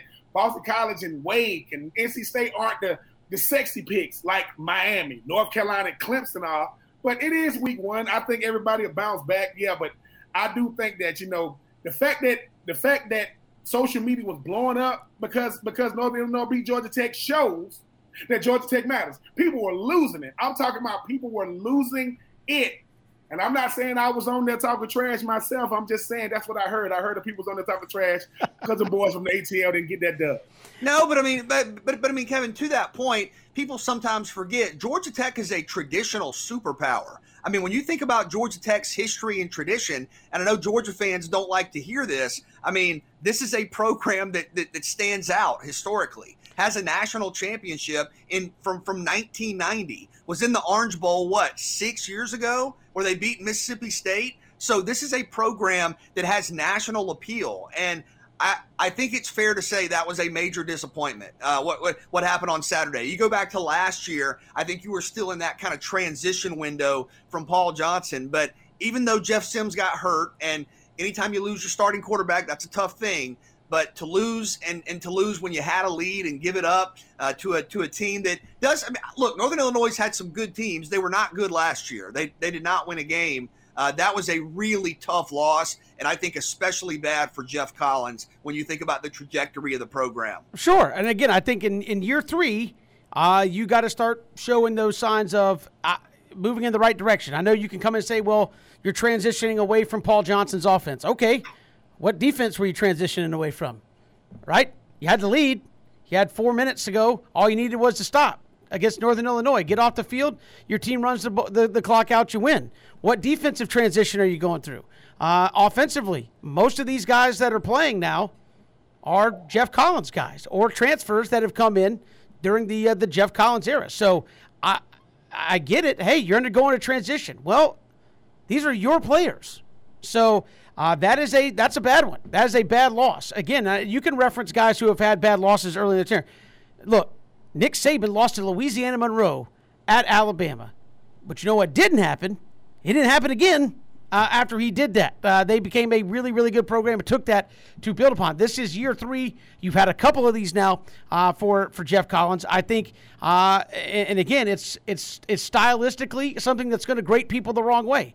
You come in selling. I've I've said this to Ben, and you go on the show. You come in selling sizzle. At some point, you better put some steak on the plate. And I think that's what people are waiting for. You could come in with the with the sayings and we're going to change the culture and we're going to do this and we're going to do that.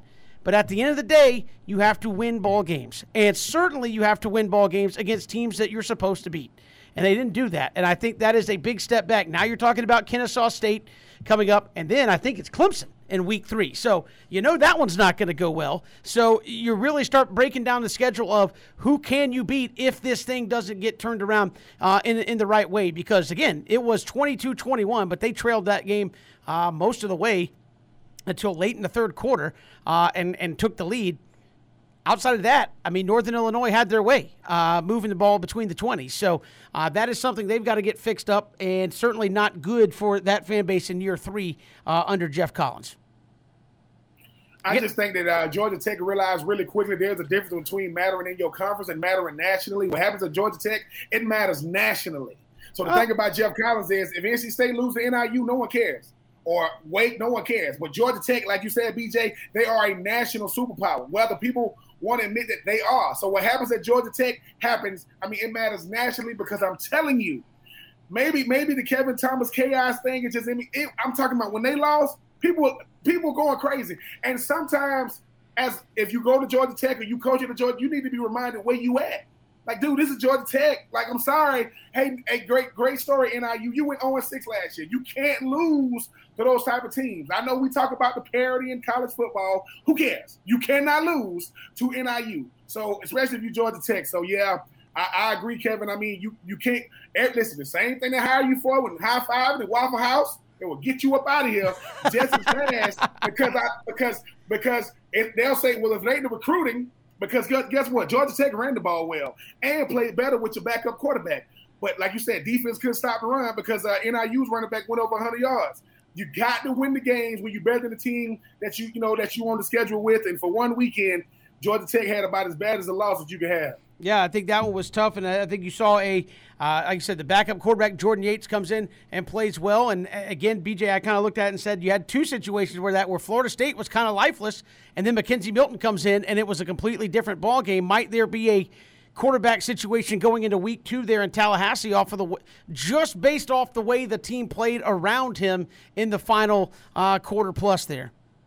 Yeah, potentially, and and I know Kyle Hamilton made some incredible plays on a, on on a two Jordan Travis throws that were intercepted, and I, and I think Travis was hurt in that game, so we'll see. But don't be surprised if, and I understand the circumstances were different, but when you look at Georgia Tech, when you look at Florida State, to see two quarterbacks used in the coming weeks at both those schools, and maybe at some other spots around the conference too. I think you're going to see multiple quarterbacks play. But yes, will we see more of McKenzie Milton? Absolutely. And, and what a story! Uh, congrats to that young man. I think we'll see more of him moving forward. We've got more to come here on Three and Out, including just again a wild weekend in college football. Georgia Southern gets up and hangs on late uh, to Gardner Webb. We'll break that down next. It's Three and Out on the Southern Pigskin Radio Network.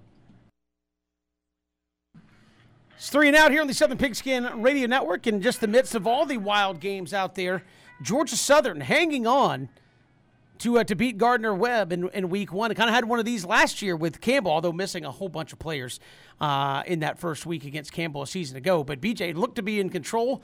Uh, you and I and uh, some others we were talking about these games. We're like, yeah, Georgia Southern winning pretty good. And you're like, oh, wait, wait, wait a minute. Not so fast. It has gotten tight uh, late, so much so that Gardner Gardner Webb actually had the football uh, late, trying to drive and win the football game uh, against Georgia Southern. Obviously, with two guys that are trying to compete to play quarterback here. Uh, Cam Ransom uh, going to probably get some more playing time this week as you wait uh, for Tomlin to come back. But what's your kind of initial read there on Georgia Southern coming out of the gates and uh, a look to be a comfortable kind of ball game until late?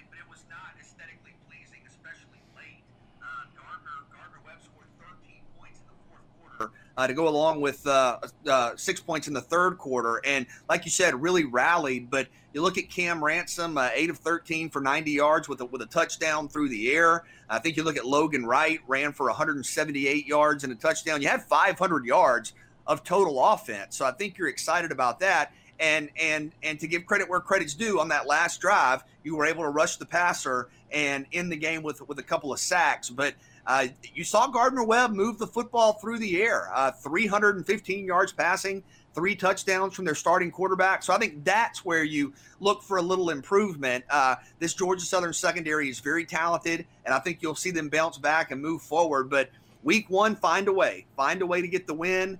Uh, you played a couple of different quarterbacks, obviously, there in that game. Amari Jones getting in there, doing a nice job as well, almost 100 yards rushing for him. But I think you want to tighten things up a little bit defensively and it's one of those games where you have a lead, you have to keep adding on and make sure you don't leave the door cracked for a comeback there. But at the end of the day, probably not pleased with the performance overall, but you got the win and you saw some young players really look good.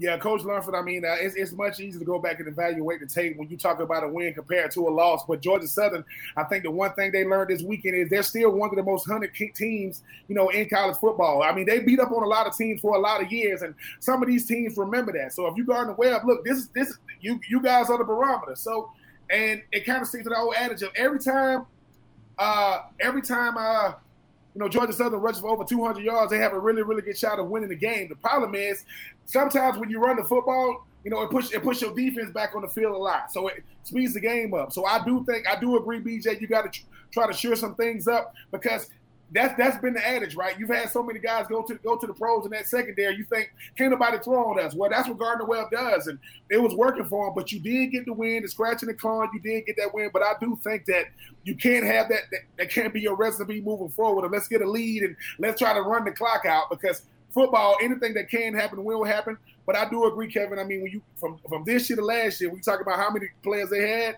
they got it done. So you Gardner Webb, good showing, but you know, uh, GSU still came up with the dub. Survive in advance at FAU coming up this weekend. We've got more to come here on three. Now look at the good, the bad, the ugly from the weekend that was. We'll look at the SEC as well in the final hour. It's three and out on the Southern Pigskin Radio Network or streaming live ESPNCoastal.com. Hour here of three and out on this Tuesday. Glad you're with us. Coming off a tremendous weekend of college football. Week two going to be just as fun uh, as we head into it. Something we want to do every. Well, we'll do it normally on Monday. Obviously, the first week a little bit different with Labor Day and, and games all uh, all weekend long. But let's want to look at the good, the bad, the ugly from the weekend that was here on uh, on college football. Let's start with the good. What'd you see uh, out there that was good? I think I think Georgia's defense was beyond good. It was great, but since we don't have a great category, I'm going to put Georgia's defense in there. Listen, I talked about it at the start of the show. This is one of the most dominant big game performances I've ever seen. And Ben, we were talking about it in the show meeting. I mean, maybe you go back to the Alabama uh, shutout over LSU in the national title game. Maybe you think about that Alabama LSU 6 3 game in regulation. Uh, I know you can go back to the early 2000s and think about some of those Miami defenses. But for me, this is about as good as I've ever seen anybody in a big game defensively. And you had the pressure from the you know from the front. You had linebackers all over the place. You had Chris Smith out of the secondary scoring the only touchdown in the game. Georgia absolutely controlled the game at the line of scrimmage, overwhelmed Clemson at the point of attack, and that's a Clemson team that's made six straight college football playoffs. So that was absolutely incredible. Uh, also think about a couple of quarterbacks uh, McKenzie Milton and Zeb Noland. McKenzie Milton, uh, 2018, had a horrific leg injury. There were real concerns about him beyond just football. He battles back, says he wants to play, comes back, got in the game against Florida State, made some great plays. The Noles lose in overtime, but he helped lead a great comeback, and it was just wonderful to see him out there playing football, having fun. I also think about Zeb Noland, right? He was kind of a he was kind of a, a an internet joke for a couple of oh, South Carolina is going to play a former grad assistant at quarterback. Yep, they're going to start him, and he's going to throw four touchdown passes. So shout out to Zeb. Look, sometimes your chances might come in a weird way. Take advantage of the opportunities when they're there. Uh, Bryce Young, we've talked about him in the Alabama offense. You lose six of the top 37 picks in the NFL draft on offense alone, and you drop 40 whatever on Miami and could have scored as much as you wanted. And then, Ben, this is for you. My final thing that was good. How about Florida rushing for 400 yards? That's right. The Florida Gators lining up and running that football. Florida didn't have 400 yards rushing all season last season. Hey, hey, hey! They, they, they had 400 yards against a really good FAU defense. That's a good FAU defense. So I thought it was great to see Florida run the football. My, my two my two goods. I'm sticking with the quarterbacks. BJ number one is Mr. Will Levis. For those of you who don't know who that is, that would be the starting quarterback for Kentucky. 18 to 26, 367 yards, four touchdowns and a pick. Listen, you know what was Kentucky's been their Achilles heel for us since Jared Lorenzen, may he rest in peace, man. Can they throw the football? I think they found their guy. I mean, 367 yards, four TDs, and a pick is very, very efficient. And they ran the ball very, very efficient away. I mean, beat the brakes off of Louisiana Monroe 45 to 10. But my good is Mr. Ralph Hefley. That is the starting quarterback for Presbyterian. You want to hear some stats 38 of 50, 538 yards, 10 touchdowns, zero picks. I am not making 10 touchdown passes and zero picks. Who was his coach? That would be Mr. Kevin Kelley. You know, he was a, he was a, he's the uh, he's the uh, uh, high school coach from Arkansas that won nine championships.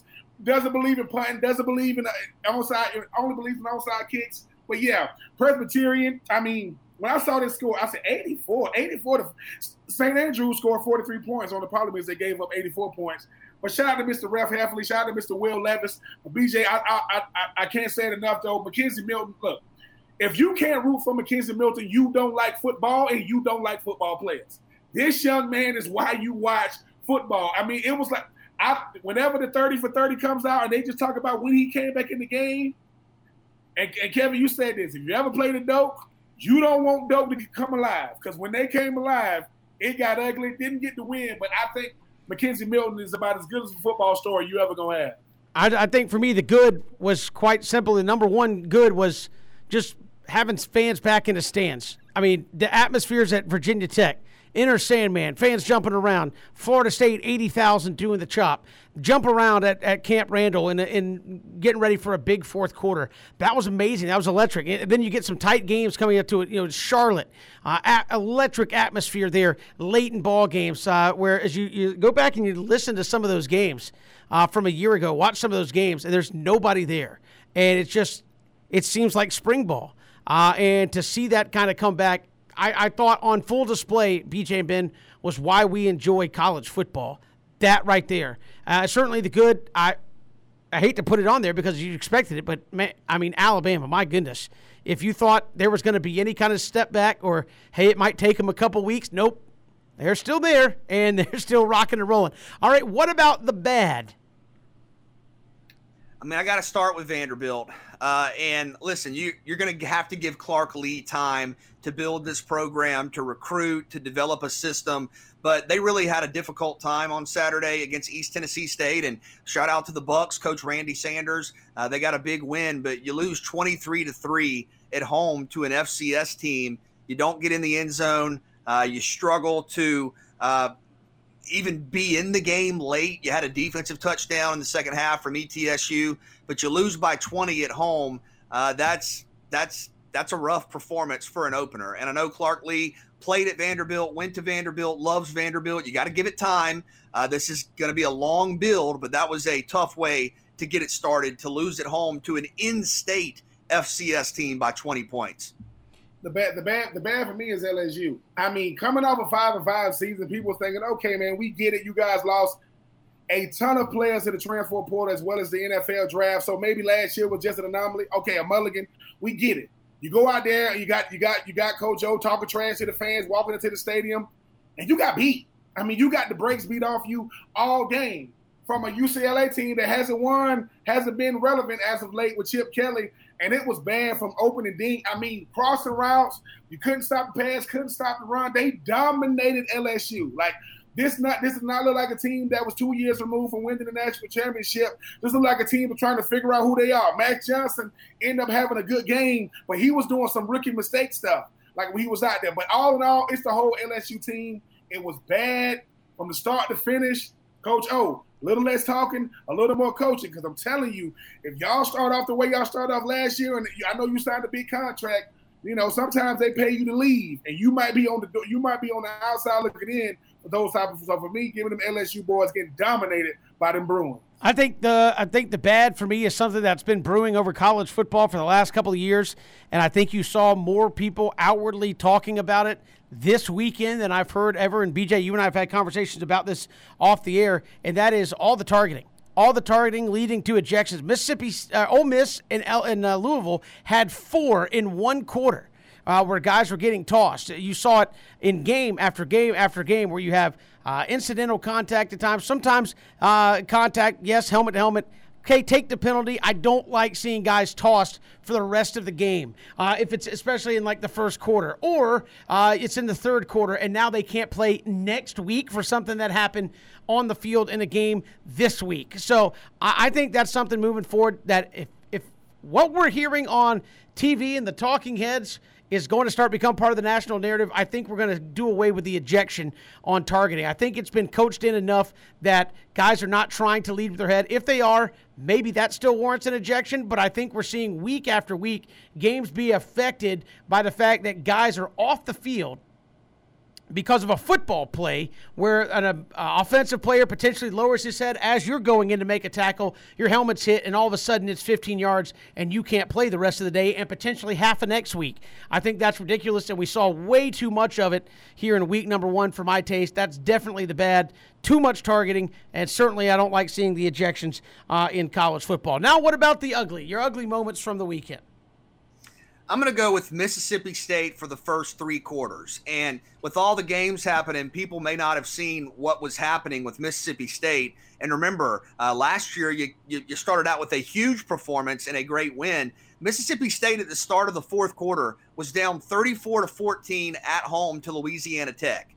They were down 34 to 14 at home to Louisiana Tech. Now, the Bulldogs of Louisiana Tech did make a bowl game last year, lost to Georgia Southern, but their last two games to end last season, Louisiana Tech lost by a margin of 90 to 13 in their last two games to end 2020. So you were not facing a team that had a ton of momentum, needless to say, and you were getting beaten just in every aspect of the game until the fourth quarter. Now, I say the first three quarters because shout out to Mississippi State. They scored three touchdowns over the final 12 minutes. Louisiana Tech missed a late field goal that would have won the game for them, and Mississippi State won. And just like we were saying with Georgia Southern or whoever, if you're 1 0, you're 1 0 and you take it and you move on.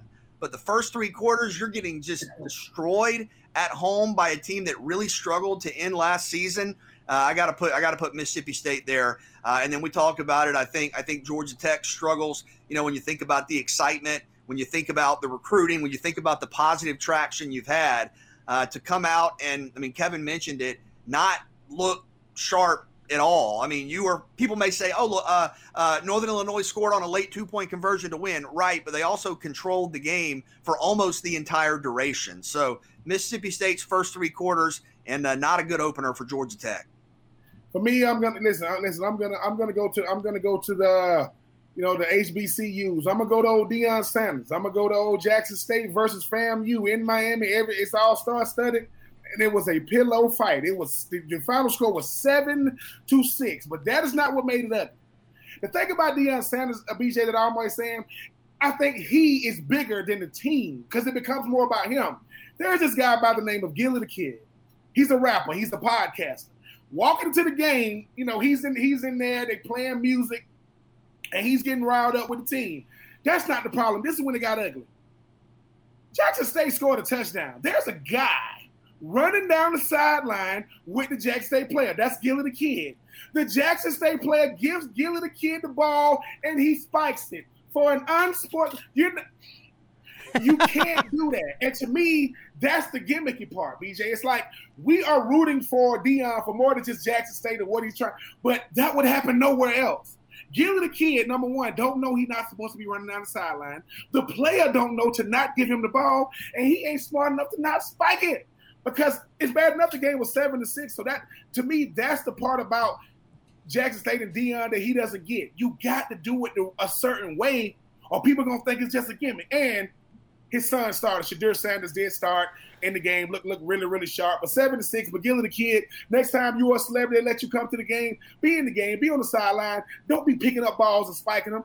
And the fact that he and you, if you go and look at it, he's never. It's like a person that's never thrown a baseball. He looked about as unathletic spiking a football. Then you, I think he spiked it with two hands. But for me, that's ugly because it's bad for the sport. It's bad. It's it's, it's rough. Yes. Yes, the two hands spike. It's, it's, it's, it's like it's I, I, for me. I'm rooting for HBCUs because I know how I know they're trying to elevate, you know, uh, their platform, their visibility. But when but you're gonna be known by the worst part of it. And the worst part of it is a dude by the name of Gillie the Kid running down the sideline with the Jackson State player. He gives him the ball. Go and listen, go please go to YouTube and see this. Cause Deion's like, what? He they didn't even know Gillie the Kid had run off the sideline. Who was that run out? That's Gillie. So for me, come on, Jackson State. You got to do better, man. Y'all that did documentaries. It was, it was, it was. Well, I don't want to say it was a good game. It was a game, but it's going to be knowing more about the spike that shouldn't have happened than the actual game itself. I will say the ugly. I was got right there with you Geoff Collins, uh, Georgia Tech. That's a game you're supposed to win. Uh, year three, you don't lose that game, and it did. And it was again, offensively, kind of, eh. Uh, for much of that game, still trying to find a passing game, running game. Had two backs for nearly 100 yards each. That was a positive. Defense, though, couldn't stop somebody when you needed to get off the field. And then I will say this: uh, I know we like to make jokes and, and take it a uh, a step too far sometimes, but Brian Kelly, ugly. Come on, man. You won a game in overtime. Don't don't say our players and coaches need to be executed. Come on, that's. I, I know it's a joke, but I mean, read the room, Brian Kelly. We live in hypersensitive times. You can't say stuff like that uh, after after the game, even if it is a, a joke. People are going to take it in the absolute wrong way don't do that and don't say it about your own team certainly uh, right after they just won a game of all things uh, so that's uh, the good about ugly we want to do this every monday coming out of the football weekend and that's uh, where we started with it uh, today we'll come back look at the weekend that was in the sec some good some bad and uh, we'll break it down next. Take your phone calls as well 912 342 7184. Georgia fans, where are you at after the big win over Clemson this weekend? We'll get to your calls next here on Three and Out on the Southern Pigskin Radio Network. Good to have you along here, three and out on the Southern Pigskin Radio Network. Looking at the SEC, Georgia beating Clemson, obviously right up there with Alabama, just obliterating Miami. Which do you think, BJ Ben, was kind of more impressive on the face? The 10 3 uh, over a Clemson team, which is very good defensive battle, or Alabama against a alleged top 15, just leaving no doubt? I mean, the, the first quarter, that thing was over.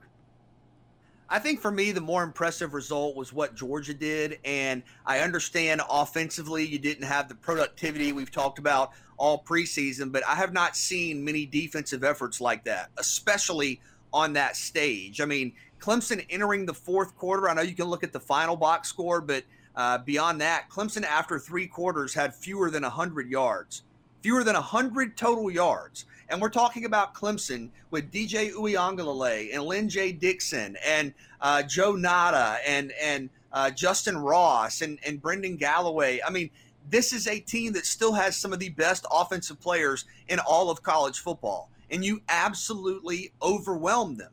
Georgia did. Uh, Dean was everywhere. Adam Anderson, Nolan Smith off the edge, Jordan Davis. It was incredible. And then Chris Smith with the long play of the game, maybe one of the plays of the year we'll see in college football, where he houses a pick in a game where nobody can score or move the football. Uh, that was that was unprecedented in my mind to see that type of dominance against a team that has made six straight college football playoffs. That's incredible. And what Alabama, I don't want to discredit Alabama because they do this every year. What Alabama did was remarkable also. Absolutely controlled every aspect of the game against a top 15 team when Alabama probably is replacing as much talent as they ever have. Remember at SEC Media Days, the whisper was, if you're going to get them, get them this year. Yeah, good luck with that. Uh, th- that ain't going to happen. Okay. Alabama absolutely controlled any and all aspects of that game against Miami.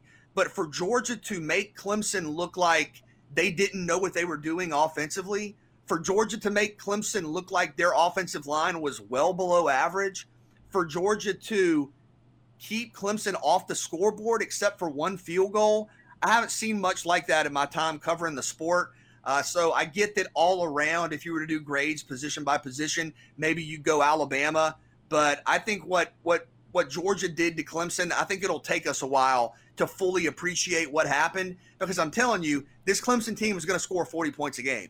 They're going to come back. They're going to score 50 next week. They're going to score 45 the week after that.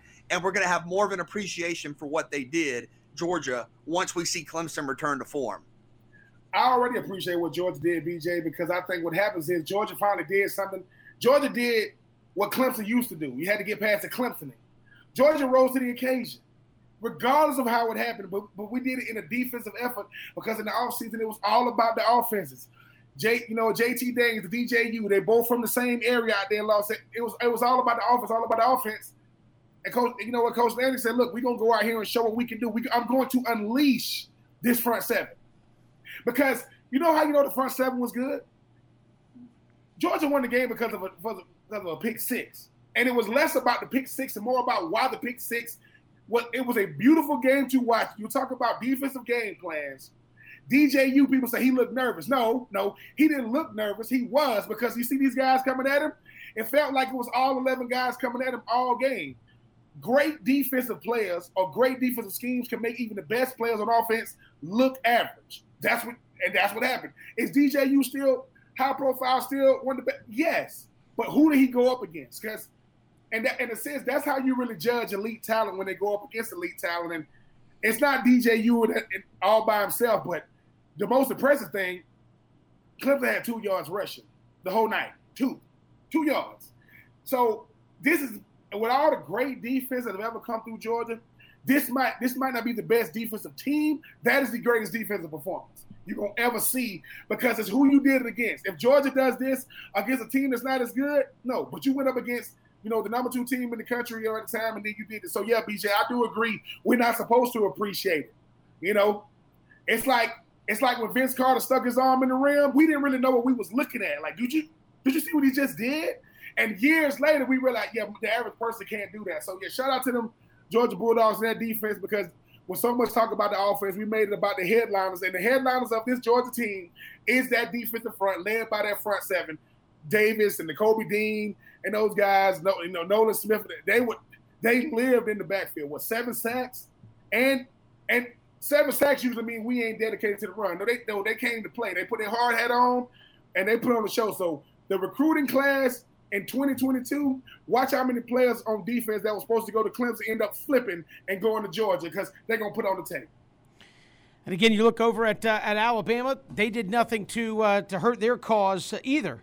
Uh, BJ doing what they did to Miami, and Bryce Young looks to be the real yeah. deal, obviously. And I think most of us expected that, but to see it come so fluidly and seemingly so easily, I mean, I thought Alabama would cover, but I thought there would be a competitive game for two and a half quarters, and and it really wasn't. And I still think Miami's pretty good, actually. I think uh, D'Eriq King's one of the best quarterbacks in the country, but that's the power of Alabama. They make everybody they play look average, and Bryce Young was was near perfect. He set an Alabama record for quarterbacks making their first start with four touchdown passes, broke a record held by Mac Jones and Joe Namath uh, and threw for 344 yards. And then you look at Jameson Williams, you know, everybody was talking about John Metchie, and rightfully so, one of the best receivers out there. Jameson Williams, the Ohio State transfer, comes to Alabama. What does he do in his debut? Give me four catches for a buck 26 and a touchdown.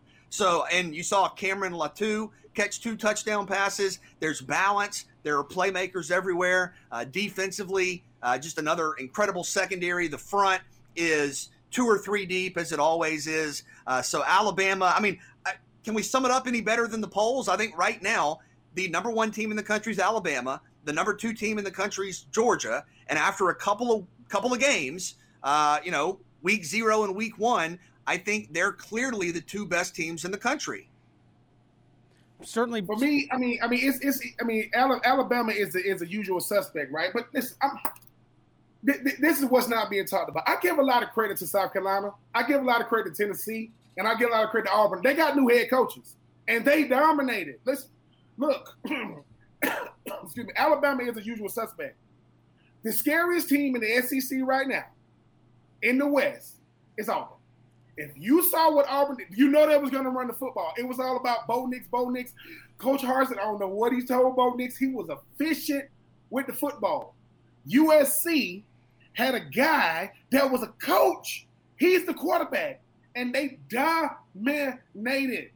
And obviously, Tennessee, this is the same Tennessee team that lost to Georgia State two years ago at home. They ran the football. People go, who they do it? It doesn't matter. Tennessee, because you got three teams that are trying to figure out who they are in a hurry. And what I saw, these teams are playing for their head coaches. I was very, very impressed with Tennessee. Very, very impressed, uh, you know, uh, with what uh, Auburn was able to do. And I think, at, and I think at the end of the day, you know, when you start talking about the SEC, I mean, Auburn is always going to be that team that have to, you know, have to play up the competition because you got LSU, you got, uh, you got, you know, you got Alabama, you got Texas A&M, you got Ole Miss, you got Mississippi State. But for me, BJ, I'm just saying when you think, and and I can't, and I know I talked about this a little bit before. What what Will Levis did at, at UK, I mean at Kentucky, I mean people need to watch out because it's funny when a, when a team when a player at a big time school does it, we go crazy. When it's it, it's at a not a, if it's at a school that people don't really give a lot of fanfare to. 367 yards, four touchdowns, and they still ran the ball. Coach, I mean, Coach Stoops is one of the best coaches in the SEC. You just judging them on the wrong scale. You can't judge them on the same scale as the Floridas and the Georgias of the world.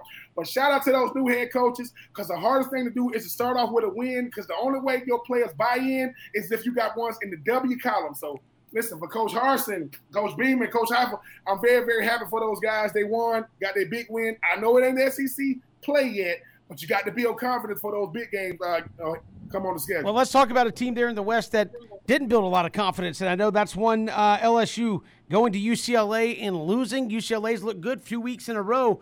Uh, what about Coach O there, BJ and Ben? Uh, national champions and one of the most unbelievable seasons we've ever seen two years ago. Last year, I, again, I, I think when we reference 2020 and the, the, the full COVID uh, environment where you literally didn't know if you were going to play week to week. I think now uh, we've gone through at least two weekends of college football. We've gone through a lot of Major League Baseball season, an NBA season. There's going to be cases that pop up, but I think the sport will continue. I mean, there were times last year where you literally said, we don't know if we're going to continue. Teams just said, that's it. We quit. We're not playing anymore. I think Vanderbilt, Georgia Tech, a couple of teams like, look, we just don't have enough. We're done.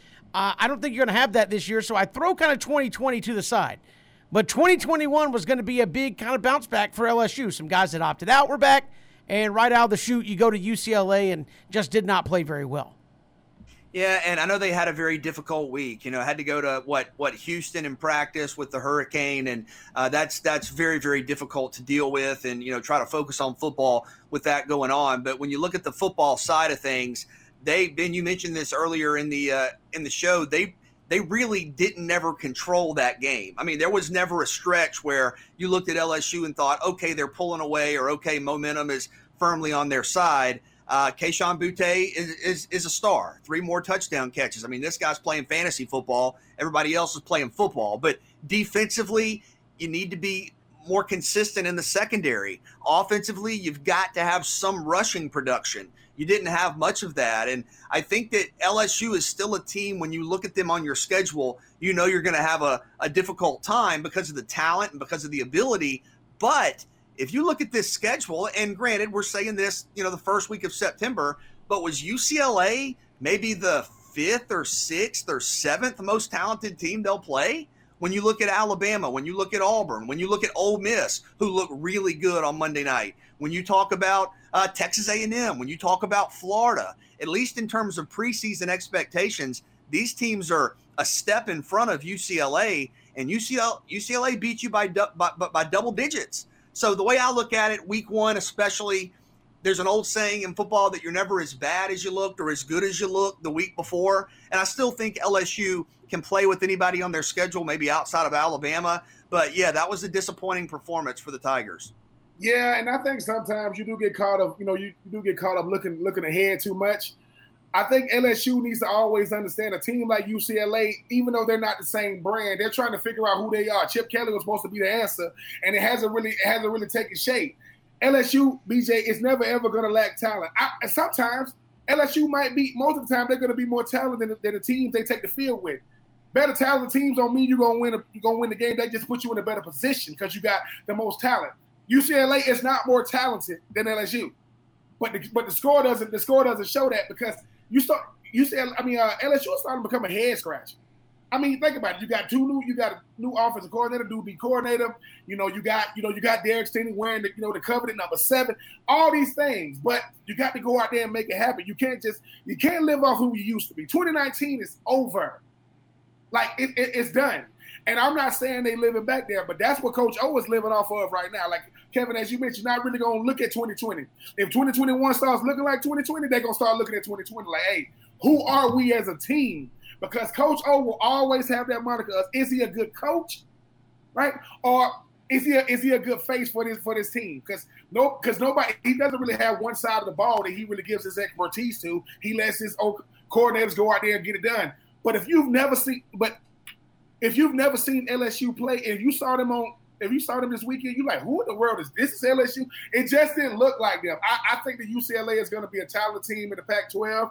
I think if you if you're a team like UCLA in the Pac-12, you get sick of hearing about the the big bad SEC because that's what UCLA represented this weekend. Is hey man, y'all the super conference, right? Y'all just added Texas and Oklahoma. Can't nobody beat y'all. Well, we just beat y'all. It's just what everybody going crazy over. So I just think that UCLA is playing for something different. LSU gonna have to figure out who they are because Auburn is good for what I've seen.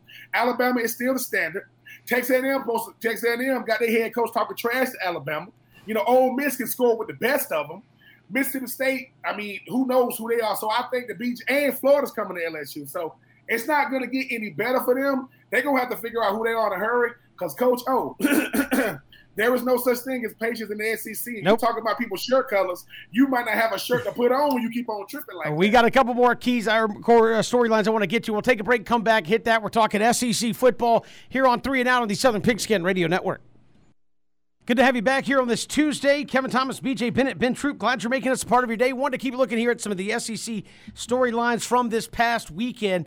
Texas A&M and Florida, two teams to keep an eye on uh, here. Kind of so-so debuts, kind of fiddled around with their opponents. Both ended up winning. Haynes King, new quarterback there, and I know uh, Dan Mullen didn't want to hear any talk about it, but do we possibly have a quarterback intriguing situation down the road? I know Alabama's in a couple of weeks, so Florida probably wants to go with as much experience as possible, Ben, but might there be some uh, some quarterback controversy in a couple of weeks post Alabama for Florida? I think it is. I think it is, and I know that Emory Jones is a guy that's definitely very, very poised. I mean, I like the I like the interview he did with Cole Cubelic after the game, just understanding that he wasn't really that efficient after the first two drives. And the thing is, we care about excitement now. We care about you know uh, people going crazy in the stands, and you know Anthony Richardson, Mr. AR-15, 6'4", 240 pounds. You cannot coach speed. You cannot coach athleticism. BJ and Kevin, and he has a ton of both. Problem is, he don't throw the football that well. So I think that if you're Emory Jones, you want to try to go out there and start being more efficient. I don't like to use the word controversy. I just think it's a good problem to have. You got two guys that's good enough to go out there and get it. And a lot of people saying maybe this is why Emory Jones hasn't played as long. He's been in college four years. Like this is his fourth year at Florida. This is his first time starting. So I think for me, uh, Emory Jones is going to have to grow up really fast because once again, nobody's going to really judge him on FAU or USF. Those big bad Crimson Tide, they come into Florida on the third game of the year. You're gonna kind of realize what type of player he is. But I don't think it's controversial. I just think that look, you got a team that's good. I mean, Florida only gave up 14 points in the end of the game because of the penalties by the defense. But yeah, uh, BJ, I, I, always say this. The coaches say this. Your biggest competition should come from inside your position group. And for Emory Jones, Anthony Richardson, the kid is talented. He's young. He's hungry. And but I don't think it's a controversy, but we will know a lot more about Emory Jones coming out of Alabama because if they pull you an Alabama game, ain't gonna be no putting you back in after the Crimson Tide go back home. Yeah, and I, I know that's the big storyline, and understandably so. I think both guys are talented, but I think Florida should be really impressed with what they did defensively. And you got a couple of late scores from from FAU, but for the most part, you had a shutout in that game when your starters were in, and when you were playing kind of at, at, at your highest level, you were you, you were shutting out a decent uh, G5 opponent, if not a good G5 opponent. And we talked about the rushing yards earlier in the show. Now, I know Richardson was a big part of that. He had a couple of huge runs, but you had 400 yards rushing. 400 yards rushing. And I know there are going to be times where Florida has to throw the football. You're replacing, of course, Pitts and Grimes and Toney, in addition to Trask. There are going to be some times where you have to have, you know, a drive that's led by the passing game. But I think both quarterbacks are capable of that. But once you move past what is the leading storyline right now around Florida, this this quarterback depth chart, I think you have a team that's really good defensively and can really run the football. And I think Florida can win a lot of games doing that. Yeah, I mean, I'm I'm, I'm always impressed because I, I said going into the season, Florida's going to have to not just want to run the football; they're going to have to make it a point to get it done. They've been talking about running the football since Dan Mullen has gotten there, and they've gotten away. They've gotten away with it uh, these last three years. But when you when you can run the football, it makes life so much easier because it speeds the games up, and you controlling and you controlling the, the line of scrimmage. For for Florida, it's always going to be the same thing who's ever at the quarterback position with Florida is always going to be under more scrutiny than they should get. Always should get more praise than they should get, and a lot more criticism. But Emory Jones did not make things good for himself, especially coming from my mother. All I got this weekend was, I don't like him, I don't like him, I don't like him. You know who else my mama didn't like? Feleipe. So it's hard to please, you know, old mama troop in this household. But I just think that for me, BJ, running the football, because the narrative was running the football, defense, because Look, I know that uh, Georgia has the best defensive line. I know that Alabama's lights out, and so is Clemson. Watch out for that Florida defense. They're going to have to play elite for Florida to try to have the postseason aspirations. Well, uh, and, and finally, with the Gators, I'll just add this, Kevin. This would have been crazy to say a year ago. Florida leads the nation in rushing. After one game, no, Florida is number one, not in the top five, not Florida is number one in the country in rushing. You can win a lot of games playing great defense and running the ball. And again, what, we saw with uh, with Week One, I want to get this in here, uh, BJ, bit not to look too far ahead, but uh, what we saw in Week One, it sets up for two, I think, pretty interesting games in Week Two in college football. One is a conference game of the SEC, and one is not. You have Mississippi State, who did not look good against Louisiana Tech. Actually, had to pull some rabbits out to get that dub. They go to NC State, which looked about like the best thing the ACC had uh, this past weekend uh, from a consistency standpoint. Then you have a conference game, Kentucky versus Missouri, which a lot of people say, ah, it's Kentucky, Missouri. I think that's an interesting game in week two to kind of see who's for real in the East to kind of say, hey, maybe we could push for it. I don't think anybody with what we saw Saturday is going to push Georgia. But who's that team that could push Florida for number two? We heard a lot about Kentucky. I think Missouri kind of fell under the radar a little bit, but I think that's a very interesting week two game uh, between the Wildcats there. And I think it's a big test for uh, for Will Levis, who you talked about, Ben, because if you can have a consistent downfield passing attack for Kentucky with the running backs that you have, the offensive line, the play along the front seven, that's a pretty complete team. You know, Missouri, I I do agree with you, Kevin. We're kind of waiting and seeing here with Missouri because the Tigers had sort of a uh, just a just a kind of an average week in terms of the stats and all like that. I think they beat Central Michigan 34 to 24, so it wasn't really a, a win that made a lot of headlines. But yeah, those are some interesting games. I think NC State is really good. I think NC State is really good. And if Mississippi State has another kind of sluggish start, they're going to be in trouble. But who is that number three, if you want to say that, in the SEC East after after Georgia? And then I still think Florida by a pretty substantial margin. But who is that number three? We'll find out this weekend. Well, I mean, Coach Eli Drinkwitz, I mean, uh, he, I think he does a really, really good job at Mizzou. I think Coach Stoops does a really, really good job at Kentucky. The one thing Kentucky, BJ, you never have to worry about is defense. They're going to have two things. They're going to have defense. They're going to have offensive line. If they got a passer, to go along with that running game and that defense, they're gonna be a problem, and not just in the East, but whoever their crossover rivals are. And the thing about Mizzou is, I mean, it's always it's always a battle for just maintaining some level, you know, of uh, authenticity in the sense to because people don't know what Mizzou is. Mizzou had that one good year, right? They went to the SEC championship game, long long time away from that, but yeah, we're gonna learn a lot about it. Having I remember when I played in the SEC, you would always start your SEC play the third game of the year. Now these guys are doing it week two. And you're gonna learn a lot about yourself regardless of who it is. But I do think that uh, Kentucky and Mizzou gonna end up being a better game than people give it credit for, because it might it, they might light up that freaking scoreboard because you got two offenses that can definitely uh, put up some points. That's a quick look at the SEC from the weekend that was. We'll come back with more. Put a wrap on that. Get you ready for Braves and uh, the Nationals. Things getting tight though in the East. We'll look at that next. It's three and out on the Southern Pigskin. Good to have you back here on Three and Out on this Tuesday. Kevin, BJ, and Ben. Braves tonight starting a three gamer with the Washington Nationals. Things getting tight, though, in the National League East. Braves up just a game and a half over the Philadelphia Phillies. So, Nationals down tied for last place with the Marlins. Got to get uh, some wins here against the Nationals and Marlins over the next six days uh, between those two teams. Uh, BJ and Ben, one thing that did happen in the midst of all the college football uh, that was happening over the weekend, Braves extended Charlie Morton another season uh, with an option year after that. So, uh, a guy that's been pitching really well. And I know people are like, well, so they had money to give to Charlie Morton, but not Freddie Freeman. I, I still think Freddie Freeman's fine. He'll get his, but the Braves making that move over the weekend and I think that's a good move. But yeah, you're right. Got to start winning some of these games. Uh, and it's not that you haven't been, but the Phillies have been red hot. I think they're eight and two in their last ten uh, after that struggle with the Arizona Diamondbacks. So got to keep pace and hopefully build on that lead uh, by playing some good baseball and beating teams you're better than. You're better than the Nats. And you have Max Fried going tonight. Uh, got an ERA around three five. So Max has been great the second half of the year. Love the lineup. You know, power bats all the way through but need to win these games against teams you're better than and see if you can get this lead back up to two or three or four or more games.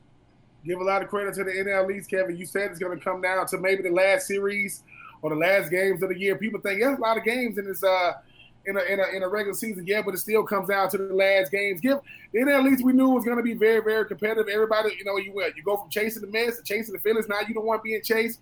Can do, do the Braves got staying power? Because we understand that it's, it's not that these teams are not going to go away quietly, but I, I, do agree, BJ. Hopefully, you know, Braves can stick their winning ways. It's all about having a cushion. And right now, I mean, everybody should be playing very, very nervous because the NL East, man, it is very, very competitive.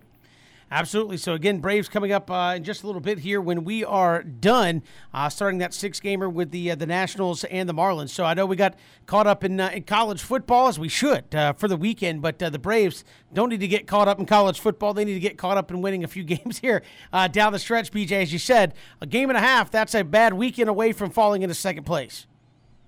In the lineup tonight, you have Soler in there in the two hole. You have Adam Duvall hitting fifth. I mean, the options that you've given yourself with those trade deadline moves going back uh, going back a month or so just just really impressive. And i think the lineup will score. The keys have been can you get that starting pitching effort? For the most part you have. And then what happens if you have a one or two or three run lead late. Is it going to get interesting? So keep an eye on that. But yeah, got to beat the Nationals, got to beat the Marlins. No, certainly do. We'll have that for you coming up here in just a little bit. We appreciate Brooks Austin joining us here, Dawgs Daily on SI, talking Georgia and Clemson. Rich Styles of the Back Nine Boys joined us here on the program as well. If you missed any portion of the show, ESPNCoastal.com, Spotify, Apple Podcasts, go to our YouTube page at ESPN Coastal there on YouTube and get a podcasted version of the show each and every day. We'll see you tomorrow, Wednesday edition of Three and Out, Southern Pigskin Radio Network.